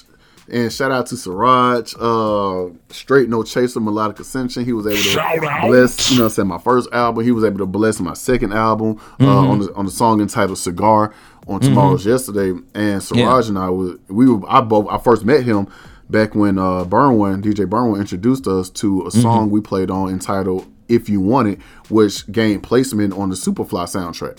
You know, uh, Mm. Yeah, yeah, yeah, Sleepy yeah. Sleepy Brown Sleepy featuring Brown. Scar. Mhm. Yeah. Yeah. and so that that was first, and from there, you know, Siraj and I have a wonderful relationship, and he called me up. You know, he again he played all the horns. He's not only a trumpet player now; he's a hornsman. So Mm. he's done work with T.I., Twenty One Savage, Goodie Mob, all kind of people in the industry. But he plays all horns: trombone, French horn, baritone, cool. what have you. And so Man. on the and so he called me up. He was like, "Hey man, uh, it was, I know it's last minute, but uh, do you want to be in the Goodie Mob video?" I'm like, "Do you know who?" I'm like, "Do I want to?" I'm like, "Do you know who they to right now, Siraj? Of course I want to be. Of course I do. You know, he's like, Yeah. no money. I'm like, money? I don't care nothing about money. It's Goodie Mob, you know. And so I'll he pay hooked that them. up. Come on. Right. I'm, I'm on the way. I'm on the way right now. Oh, it's tomorrow. Yeah. Cool. I'm on the way. I'll be in my my car sleep until y'all get here. nah, but uh, he definitely looked out, man. He's been just gracious. He's been great. He, and the thing about him is that he's so humble. He has so much that he can brag about, you know, with what he Yeah. does. But he's one of the most hum- humblest, just coolest, down to earth, low key dudes. And he is solely responsible for me being in that video. So Nice. thank you, Siraj. Shout out, Yeah. uh, Goodie Mob for my people. Yeah. Survival Kit out now. Very very cool song and and that i mean you know for the listeners i'm sure there are uh, a lot of uh, music music aficionados out there but being able to play all those different horns i mean Oh, yeah. french horn is completely di- there's all kinds of hand movements with the french horn and then the, the Mm. tr- uh, trombone you got the slide and like i mean it's just Mm-hmm. all completely different uh you know technique and to and to be good at all of them that's super impressive that's uh, Absolutely. Um, now, did working with Goodie Mob on that video, did that lead to you working with Big uh, Big Gipp on your song Night Drive? Uh, actually, it was the opposite. Big Gipp, Gipp and I, we did night drive. Uh, well, we did night drive, mm-hmm. and then later, you know, uh, and we and we finished the song. We did the video and everything. It was done, and then later, Yeah. you know, Siraj called about the video. So it was just, it was it was synergy. It was the planets aligning, the stars aligning for me to actually go to the video knowing actually knowing somebody from Goodie Mob, you know. Yeah. It was Yeah. really cool the fact that I can walk up to Big Gipp and dap him over, hey, how you doing? And, and Yeah. and CeeLo and, and, and Khujo and T-Mo and Yeah. Mm-hmm. all them. It was, it was just great. It just one hand was washing the other. Uh, their video came out, our video came out, so it was just a good look all around. You know, for, for sure. Well, I mean, you know, like I said, I'm not I'm not from Atlanta, but I love Goodie Mob, Dungeon Family, Organized Oh, yeah. Noise, Outkast, all of them. Like they were the first hip hop artists to make it cool to be from the South. I mean, they were the guys that everybody wanted to be that switched the shift from East Coast to West Coast to what's going on in Atlanta. And like not only did they do that, but they explained, you know, good from bad, they explained southern hospitality and social inequality in the same rap. You know, they they had all this, the good and the bad of the South. What did it mean for a guy like yourself who grew up literally down the road from these these guys? What did it mean getting to work with them? it was so. It. I'm, I'm still awestruck, honestly. Yeah. Uh, I'm humbled again. I'm Mm-hmm. appreciative. I'm grateful of the opportunity, and Yeah. the whole time it's like I think I was probably the last one to lead the video because I was the video said when we got done because I was just trying to soak it in. Anybody want we want some more cuts? Anybody want to run this again? We can do it again. Again, one more, one more, one more, one more. No, okay, we're cool. Right. I mean, I was because I mean it was it was like one of those like you said they, these are legends. Yeah. Growing up in Atlanta, I mean, like you said, you you're listening to the Outkast, the Goody Miles, you know, the, Yeah. the whole Dungeon family, uh, Yeah. the Kilo Ali's, Raheem DeVaughn. I mean, just Raheem Yeah. Mm-hmm. the Dream. So many people. I said DeVaughn, I mean the Dream, Raheem the Dream. There's so many people. Jermaine Dupri's with you know with uh, Atlanta based music, and you know when you hear you, you Goodie Mob, Yeah. and it's like, man, I'm there. And I had a couple of cameos in the video, so I was like, oh man, I'm in this guy. Like, you know, it was pretty cool, you know. And For uh, sure. It, it- just felt good. It just felt good. I'm I, I want to manifest this right now. Uh, hopefully, hopefully, Yeah. hopefully, hopefully, one day I can uh, work with Mister Three Thousand himself. One day, you know. uh, even if we both playing flutes, that'd That be cool with me. You know. That would be amazing. Well, you know, actually, just just recently, just a couple, I think about a month and a half ago, we had the Dreamers on, a rock band out in California. They actually just did a song with uh, Big Boi. Uh, They just put a song out, Palm Reader, with Big Boi. Um, Wow. yeah, which was, I mean, you know, I told him the same thing. I was like, holy crap. I looked up, you know, Outkast, one of favorite rap groups of all time. Like, I Oh just, my I mean.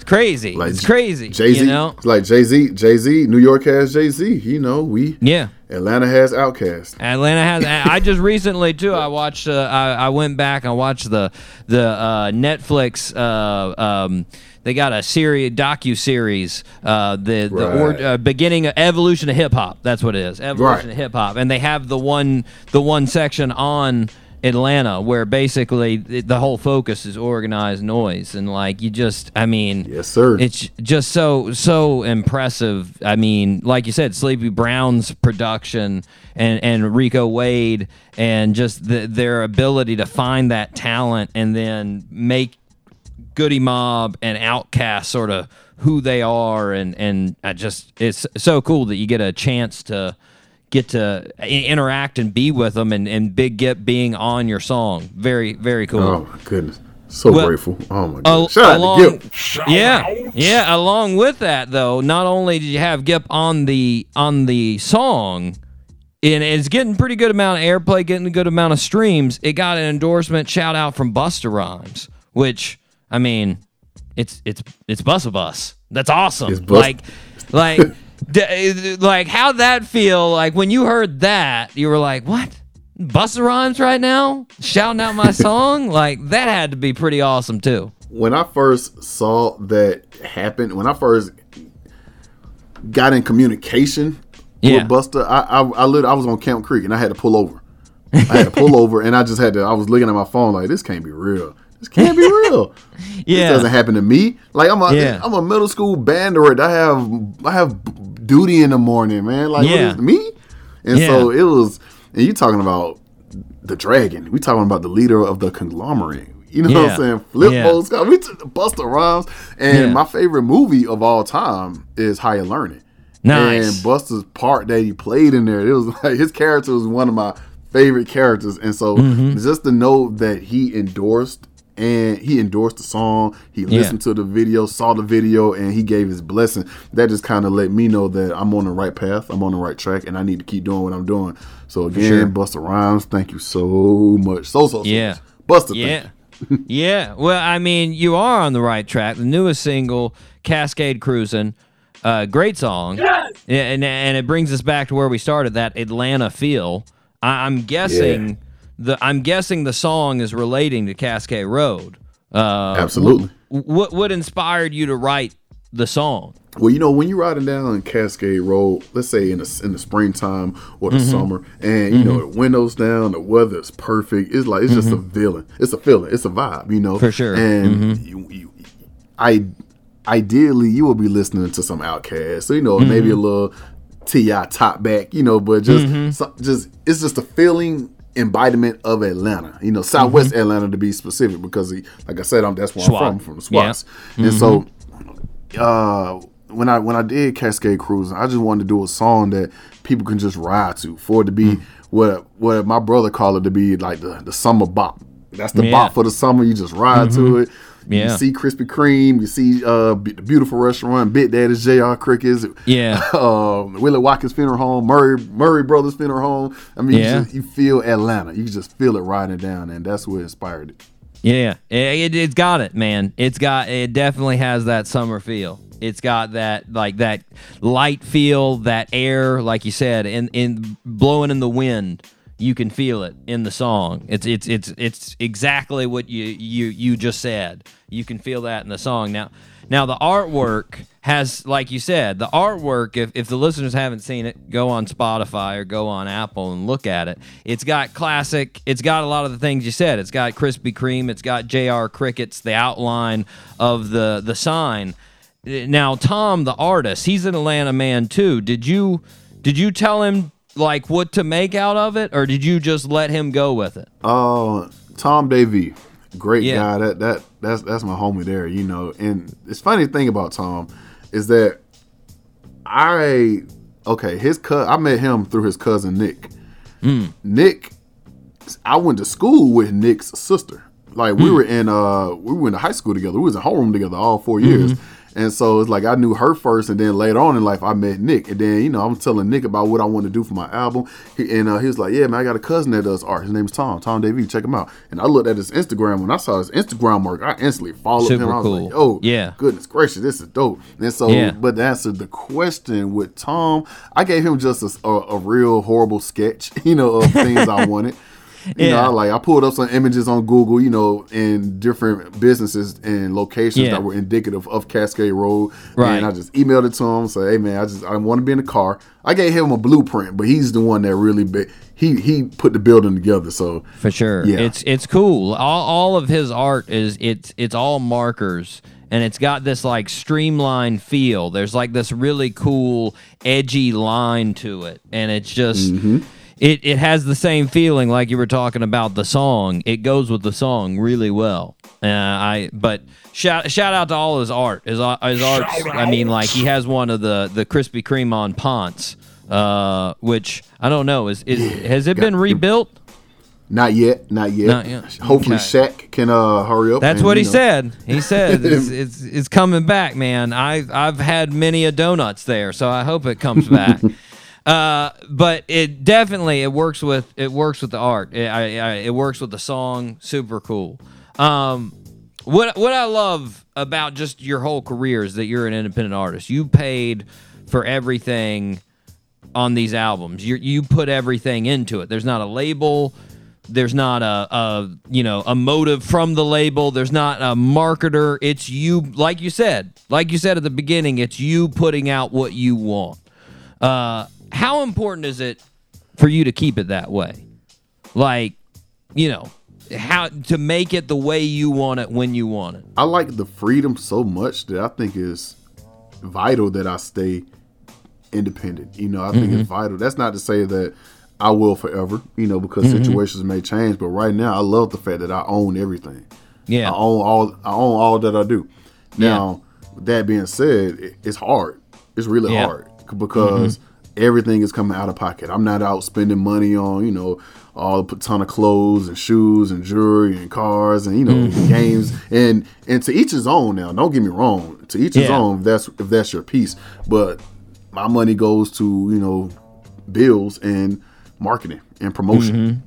You know, and so I, as hard as as it is, I do like the fact that you know I am grinding. I'm, I'm doing the groundwork. I'm doing the Yeah. grind work, and Mm-hmm. it's all and it's all on me. And that's something that you know I, I hold my head high about, and I feel proud about. You know, um, It, it tells it, it tells me when an artist does that that the, it's it's pure love. It's pure art.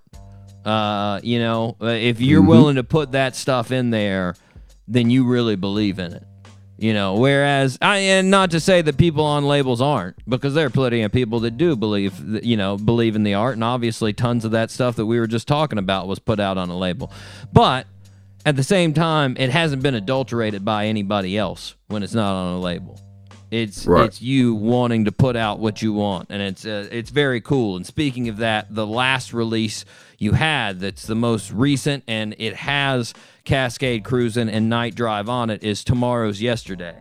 How has the response been so so far as far as the album? oh, it's been lovely. It's been lovely. Um, Nice. Just just found out about two two days ago, two or three days ago that Mm-hmm. we've reached. I want to say on Apple, on Apple we've reached like number thirty seven on jazz Very cool. charts. Awesome. and so that's that's phenomenal. I got to go back and check. Yeah. Hopefully, it's still there. But um, it, it, it's been great, you know. And we the plan is to just push it. I'm gonna Nice. push it. I'm gonna just keep going until the wheels fall off, and I just changed my tires, so that's not gonna be happening anytime soon. And I'm just gonna see. I'm I'm going to see where this goes, you know, because yeah. I love to create and I love to perform and I love to play. So hopefully we can go to the moon and back. For sure. Well, so I mean, for the rest of 2021, is it is it promotion and and uh, shows for the rest of 2021? Is that the plan? Yes, it's promotion shows and it's working on the next project because I'm always kind of forward thinking. I'm already thinking about. I already have the foundation of what I'm going to do next. You know, Yeah. uh, it's just a matter of doing it. Now, I will say one thing about you know being independent as opposed to being with a label. The good thing, I, I guess, about being with a label is they have the reach to reach more people, Oh, so sure. to speak. Uh, in terms of you know features or in terms of the connections of who they know, they know Yeah. exactly, exactly who you know Who to get into contact? yeah. it, yeah. exact- and and that's not to say now. Oh, uh, and I, I I would be remiss if I didn't shout out uh, Lighthouse Management, my guy Of D. course. If I didn't if I didn't shout out Mike Bartley, if I didn't shout out uh, Lou, all all the people that I've that have helped me on my team as far as the marketing and promotion because I didn't have this my first album. My first Yeah. album, it was just me doing whatever I thought I needed to do. But you know, with this one, um, it, it's been a little different. So. uh Shout out D Double. Shout out. D double. Oh man, yeah, definitely shout out D. And if I, I have to give, you know, kudos to everybody who did work on this album. So again, Big Gipp, again, uh, James Worthy, Night Driver, Dwayne Nice. Duggar, my Morehouse brother, Dwayne Duggar, Cascade Nice. Cruising. Thank you, uh, Siraj Rett, um, the Five Points Bakery, Walt, Ricky, Anna, um, Jake Chapman, he uh vibraphone player that you hear on Atlanta Sports Blues. Uh, Nice. shout out to shout out to him. And uh all the artists.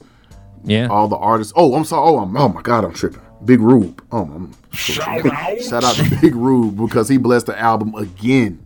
There it He is. did the first one and the second one, so I love the the Dungeon family presence. You know, so I feel like I'm getting their their seal of approval. You know, when they There it is. when they Yeah. uh when when they breathed on the project. So thank you to all those individuals, guys, and everybody who liked anything, loved it, shared it, left a comment, streamed, bought the album. Thank you to all of you guys because without you, you know, we wouldn't get it out there. So all I'm saying, let's let's keep going. Stay with Keep me. it going, Stay on man. the ride. It's gonna keep going. Keep it going. John, I want to thank you for taking the time to come and talk with us, man. It's been fun. Absolutely. For sure. Listeners, you can check out all things John William at www.johnwilliamflautas.com or you can follow him on Instagram at John William Flautas or stream him in any of those songs that we talked about on Apple or Spotify right now. Let's take a listen to Night Drive with Big Gipp with James Worthy right here on the Doc G Show.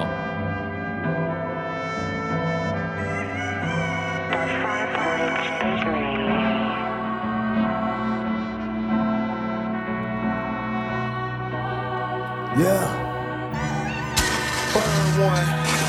Killer season, mud on my hands, bullets and batters. I got blood on the flag. Soccer moms, picket lines in these wicked times. Big corns, blue stripes, that's a short change. Want the whole block, whole city, whole state. The rats can't eat cause it's no way. Cash watch the bundles on the corner. Put them in stores and put barcodes on them. Paint job tie-dye, 434 lines, 285, we on this night slide. We on the night drive. The paint job tie-dye, big tuna in the point. Eddie put the rubies off in my first goal. Drive to the sun gone, the moon came back. Blow snowballs, cruising on 90. Wear my shades at night, the chrome so shiny. See me, even in the shadow of death. I gotta win, cause I hear my heart beating my chest. Take a drive through the city just to clear your head. Remember who you started with, not being the end. Sometimes you need a night drive. Ooh, yeah. You need a night drive. Yeah. Slick hips since the girls had the big hips. Slick hips since the players called they bow whips. Slick gift had the drop tops, moon roof. Blowing moon rocks, riding down P Street. Decatur still greater, still getting at the paper. Spaghetti Junction got the whole city jumping. Live like Six Flags on the south side. Slide with the braids when we on the north side. Stone Mountain, the Altoona, the fishing good. Buckhead all the way to the backwoods, money sweet. Riding through the Georgia streets, looking at my Georgia peach. It's just a nice slide night ride. Welcome to Candyland, home of candy paint, land of the moonshine. Clocks with no time, 285. The shadow of death. I gotta win, cause I hear my heart beating my chest. Take a drive through the city just to clear your head. Remember who you started with, not being the end. Sometimes you need a night drive. Ooh, yeah. Sometimes you need a night drive. Yeah. Out the gutter, oozing through the sewage. We flying down Capitan, the flutist, then the mutant got the torch tucked low. Liquid loud on chill, bringing tears down your face like when Lou left Will. Even still, grinning it is steady laughing. Shooters in the wing, neither one named Gavin. Cold to the soul, rotten to the core. They line them up and drop them and call it Connect Four. Now we rhyme through the west side, block still hot. But I'm clutching two nines like I'm hugging JJY. Got Berwin on the beat, so you know it ain't no stopping me. They bowing to me like Martin did the Hashitashi. Goons still creeping, though they love to lurk. But they don't catch me when Black Tony report to work. So we finish up the night drive, still bumping sky high. Gotta rip the west side, 225 certified.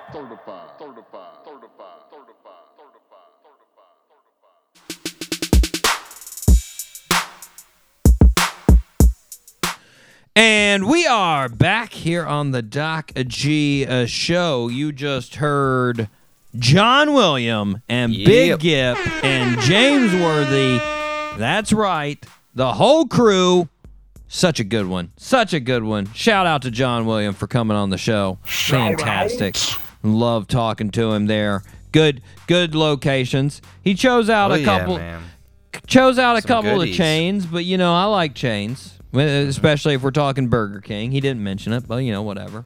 Shout out to Burger King. If you want to sponsor the Doc G Show, we'll be okay with it. Do it. Um, uh, so uh, listeners, obviously, while we were listening to Night Drive, there, uh, we had to look up the menu. Busy Bee Cafe. What are we gonna gettin'? Uh, what are we gonna get in? What was that? Huh? You, you're, we're talk, you're talking southern now. And I, and I, and I even on the radio now. What am I doing? nope. Uh, anyways, we we checked out the menu for Busy Bee Cafe. Dave, what did you choose? What are you going with? Dude, I am going to be getting the fried shrimp with some Oh. mac and cheese and some greens. Oh, they look mean, man. they so look mean. good. Now I'm hoping they got some salty, vinegary greens. That's what I love in a green. It's got to be. It's got to be salty. It's got to be vinegary. Those are the two things I'm looking. And uh, obviously, there's got to be at least like a pound of ham in there. That's right. Uh, that also Oh, makes yeah. it good. Oh, but yeah.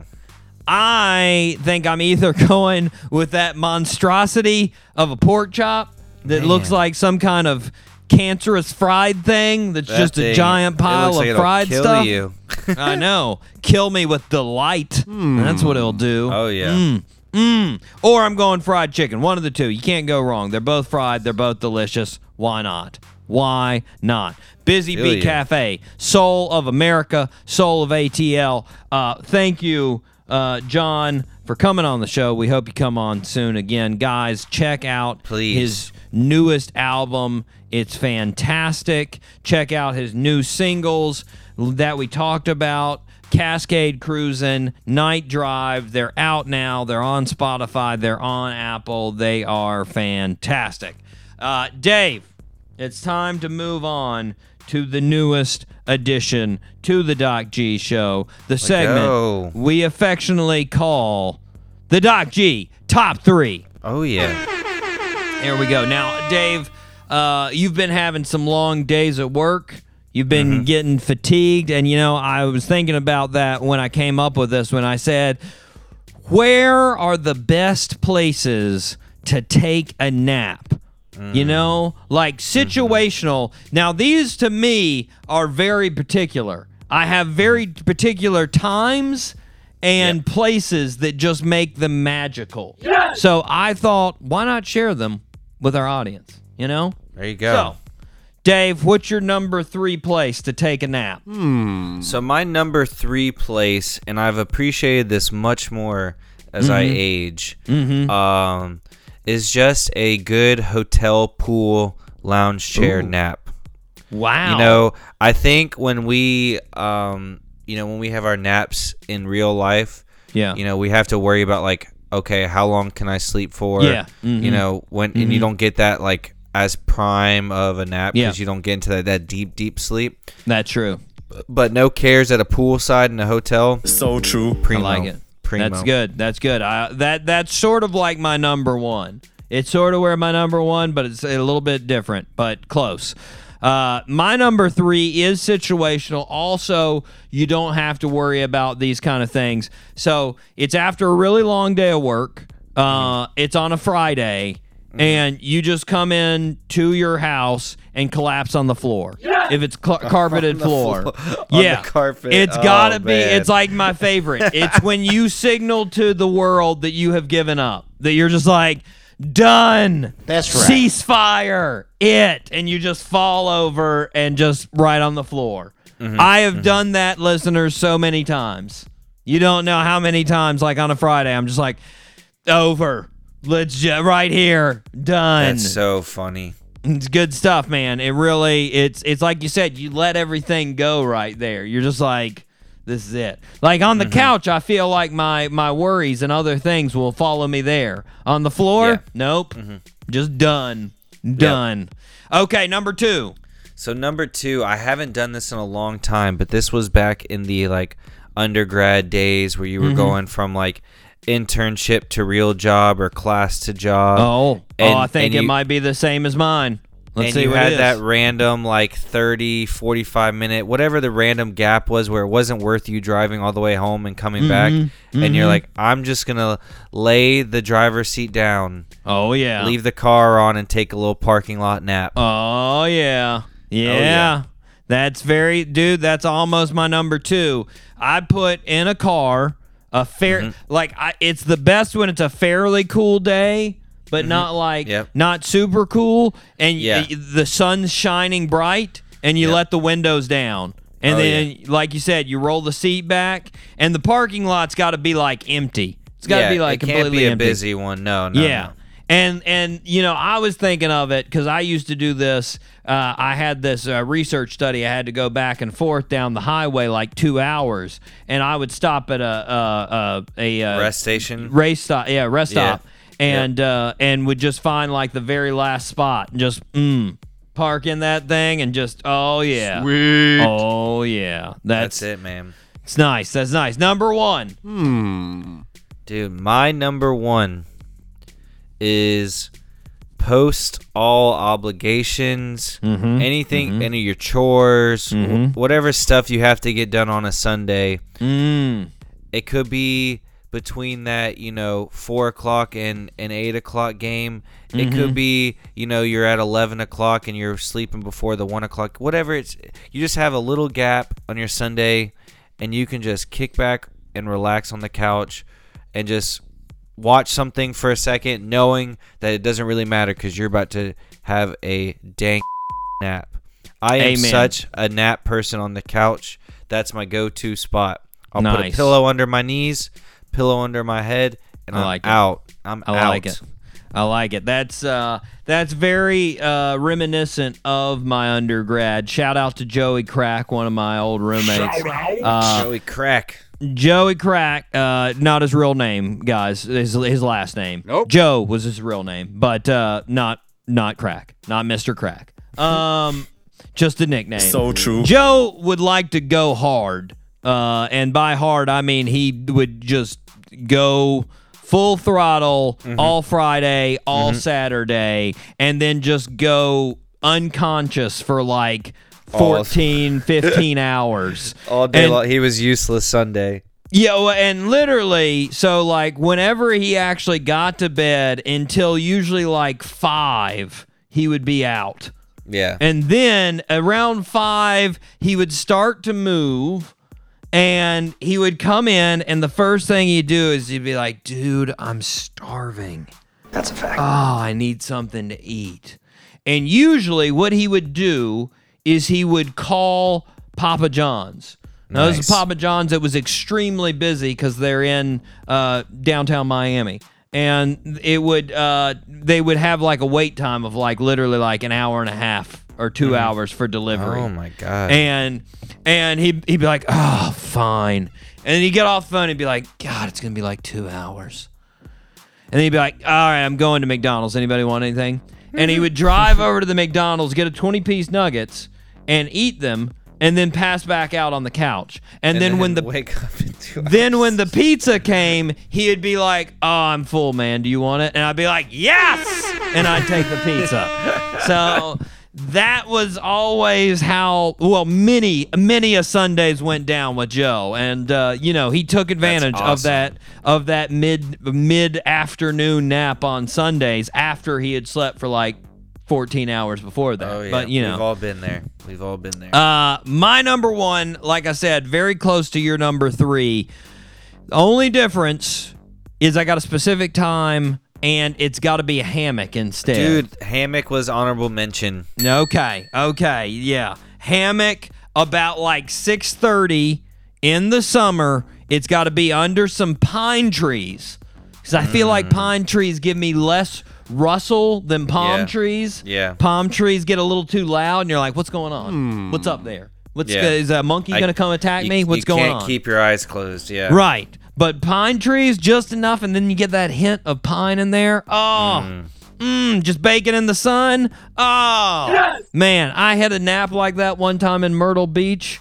I was on vacation uh, with my uh, my friend's family. I had a nap like that, literally like an hour and a half. Best nap I've ever had. Oh yeah. Best nap completely, ever. Completely revitalized. Oh man, it was like none other, and like my, my skin was all toasty from being in the sun for. Oh, so nice. Oh, oh, naps. They're the best. They're the best. Listeners, Yes. where are your best nap spots? Top three. That's what we did. Doc G, top three. Okay, Dave. Let's knock out this last birthday suit. Let's go. Pretty confident on this one. Uh, so I'm gonna give you. A, uh, I'm gonna give you a 90, 93, 93. Okay. I know you know who it is. 100% know you know who it is. I'm just not sure if you remember his name. Okay. Um, born on June 9th, 1939. Yeah, in Passaic, New Jersey. Our birthday suit wearer loved basketball, although he wasn't a- the greatest player. He always loved the game, and he ended up going to Seton Hall and graduating with a business administration degree, mm-hmm. later getting a master's degree in education. His mm. first job was literally as an elementary school basketball coach. That's It- terrible. It only took him a year before he became the high school coach, and then he became the high school coach at his alma mater. He had a record of 131 and 47 at his alma mater. Pretty solid. Pretty solid. And his team won two New Jersey state championships when he was there. That's nice. He then started coaching in college as an assistant coach at Rutgers. He was then hired by the University of Detroit to become their head coach. For uh, four seasons, he was uh, he was at Detroit. He had a, a a record of 78 and 30 there, and took Is it them. Larry to, Brown? No, no. Okay, keep going. He then went to the NBA and coached uh, the Detroit Pistons for a season. After he was let go by the Pistons after a season, our birthday suit wearer was asked if he wanted to commentate for TV. He commentated the first game ever aired on ESPN of college basketball in Oh, wow. 1979, Wisconsin versus DePaul. Uh, he was he has been covering basketball games for ESPN ever since. He it's is gotta in, be Dick Vitale. It's the only Dick. Vitale is correct. Let's go. There it is. He's in the Basketball Hall of Fame. He is in the College Basketball Hall of Fame. He's in uh, the University of Detroit's court's name is actually named after him. He won the 2019 Sports Emmy Lifetime Achievement Award. There it is. Dick I, I Vitale. love Dickie V. Uh, I didn't realize he coached at Rutgers only for a year, but Just assistant, pretty. yeah. that's Assist- pretty awesome. Well, he, he was the head coach of the Detroit Pistons for a season. So, Yeah. you know. Uh, I mean, and think about it. It's crazy. He literally went from coaching uh, elementary school to the NBA in a decade. Yeah, In that, a like that, decade. that doesn't happen anymore. Like that's crazy. And I mean, to think about going at a high school and winning 70% of his games and then going to University of Detroit that's never really been that great at basketball and winning 70% of your games there. Oh yeah, Like that's crazy good. coaching matters. Oh yeah, That's crazy good. And I did, I did, honestly, I had no idea of his coaching past. Like I knew he had like basketball past. I just didn't know what it was Right. because he's been Right. doing it forever. But uh, you know, I used to get annoyed at Dickie V. You know, I'd just be like, you just think it's like he- a stunt. It- it's just too much sometimes. You're watching a game, you're like, settle Right. down, man. But now, you know, turning turning 82, you're like, "Ah, this dude just loves it, man. He just he's just all about it. Let him go. You can barely hear his voice now. Get at it, Dickie V. You know? So diaper dandy, this is awesome, baby. Dick Vitale, happy birthday. There it is. Love there it. Happy it birthday, is. Dickie. Woo! Woo! You know, they took him off of the UNC Duke games uh, in 2015. Oh, he had I done. Dang, I didn't notice that he wasn't doing it anymore. yeah, he had done every single one since they started airing them on ESPN, and That's they took him off 2015. Shame on you, Terrible. uh, ESPN. Just let the old man do it. Come on, Right. Come on. What else does he have going It's like for letting him? John Madden do all the. You let him do all the games too. You know what yeah, I mean? Yeah, do him until he doesn't want to. All right. Right. John Madden still kicking it. So true. Get get it done, John. Good job keeping No, alive. I think John died. What? He did? I'm pretty Oh. sure John Madden's dead. Oh, okay. uh, uh, Let me look go, look that no, up. he's real still quick. alive. He's still Oh. alive. Oh, He's still alive, man. I, yeah. I thought he was dead. still kicking. Okay, geez, I you got. uh, I haven't heard about John Madden in like ten years. So Yeah, keeping it low, man. Keeping a low figured he profile. He's doing his own My thing, bad, John. man. I'm sorry. John's still kicking. Yeah. Had me thinking there. I didn't know what I was talking about. No, John's still kicking. Good for you, John. There you go. Keep kicking, John. Yeah, yeah. He just wanted to retire, live his live his private life. You know, had Yeah. enough. Retired back in 2008. There you go. Right. you go. That's why you hadn't heard from him in 13 years. exactly. Anyways, it's not John's day. It's it's Dickie, Dickie V's V. day. He's a PTPer, baby. Who's actually three years older or three years younger than John Madden. So there you go. Boom. There you go. Just a diaper dandy. There it is. There Uh, it is. Nice. All right. Well, listeners, we've got some great shows. I got some great shows loaded up. Excited do. about next week, but I have to make sure the manager has okayed it first, so can't say it yet. But I will. I will say it's going to be a good show. So true. Other than that, guys, make sure you tune in. Make sure you stick around. But we got to wrap it up for this week. I have been your host, Doc G. With me, as always, the man that gets confused for Nikola Jokic all the time, Dave Burles, Berlin. Never happened. Probably never will. That's a fact. If if you wear some stilts, you dye your hair blonde, you shave your beard, you, you get a little bit like less defined arm musculature, and you start throwing down triple doubles like it's your job, maybe then, so. Then it'll Maybe be. it will be. Then it'll be. I'm just saying. Anyways, guys, until next week, zip it up and zip it out. Zippity doo dah.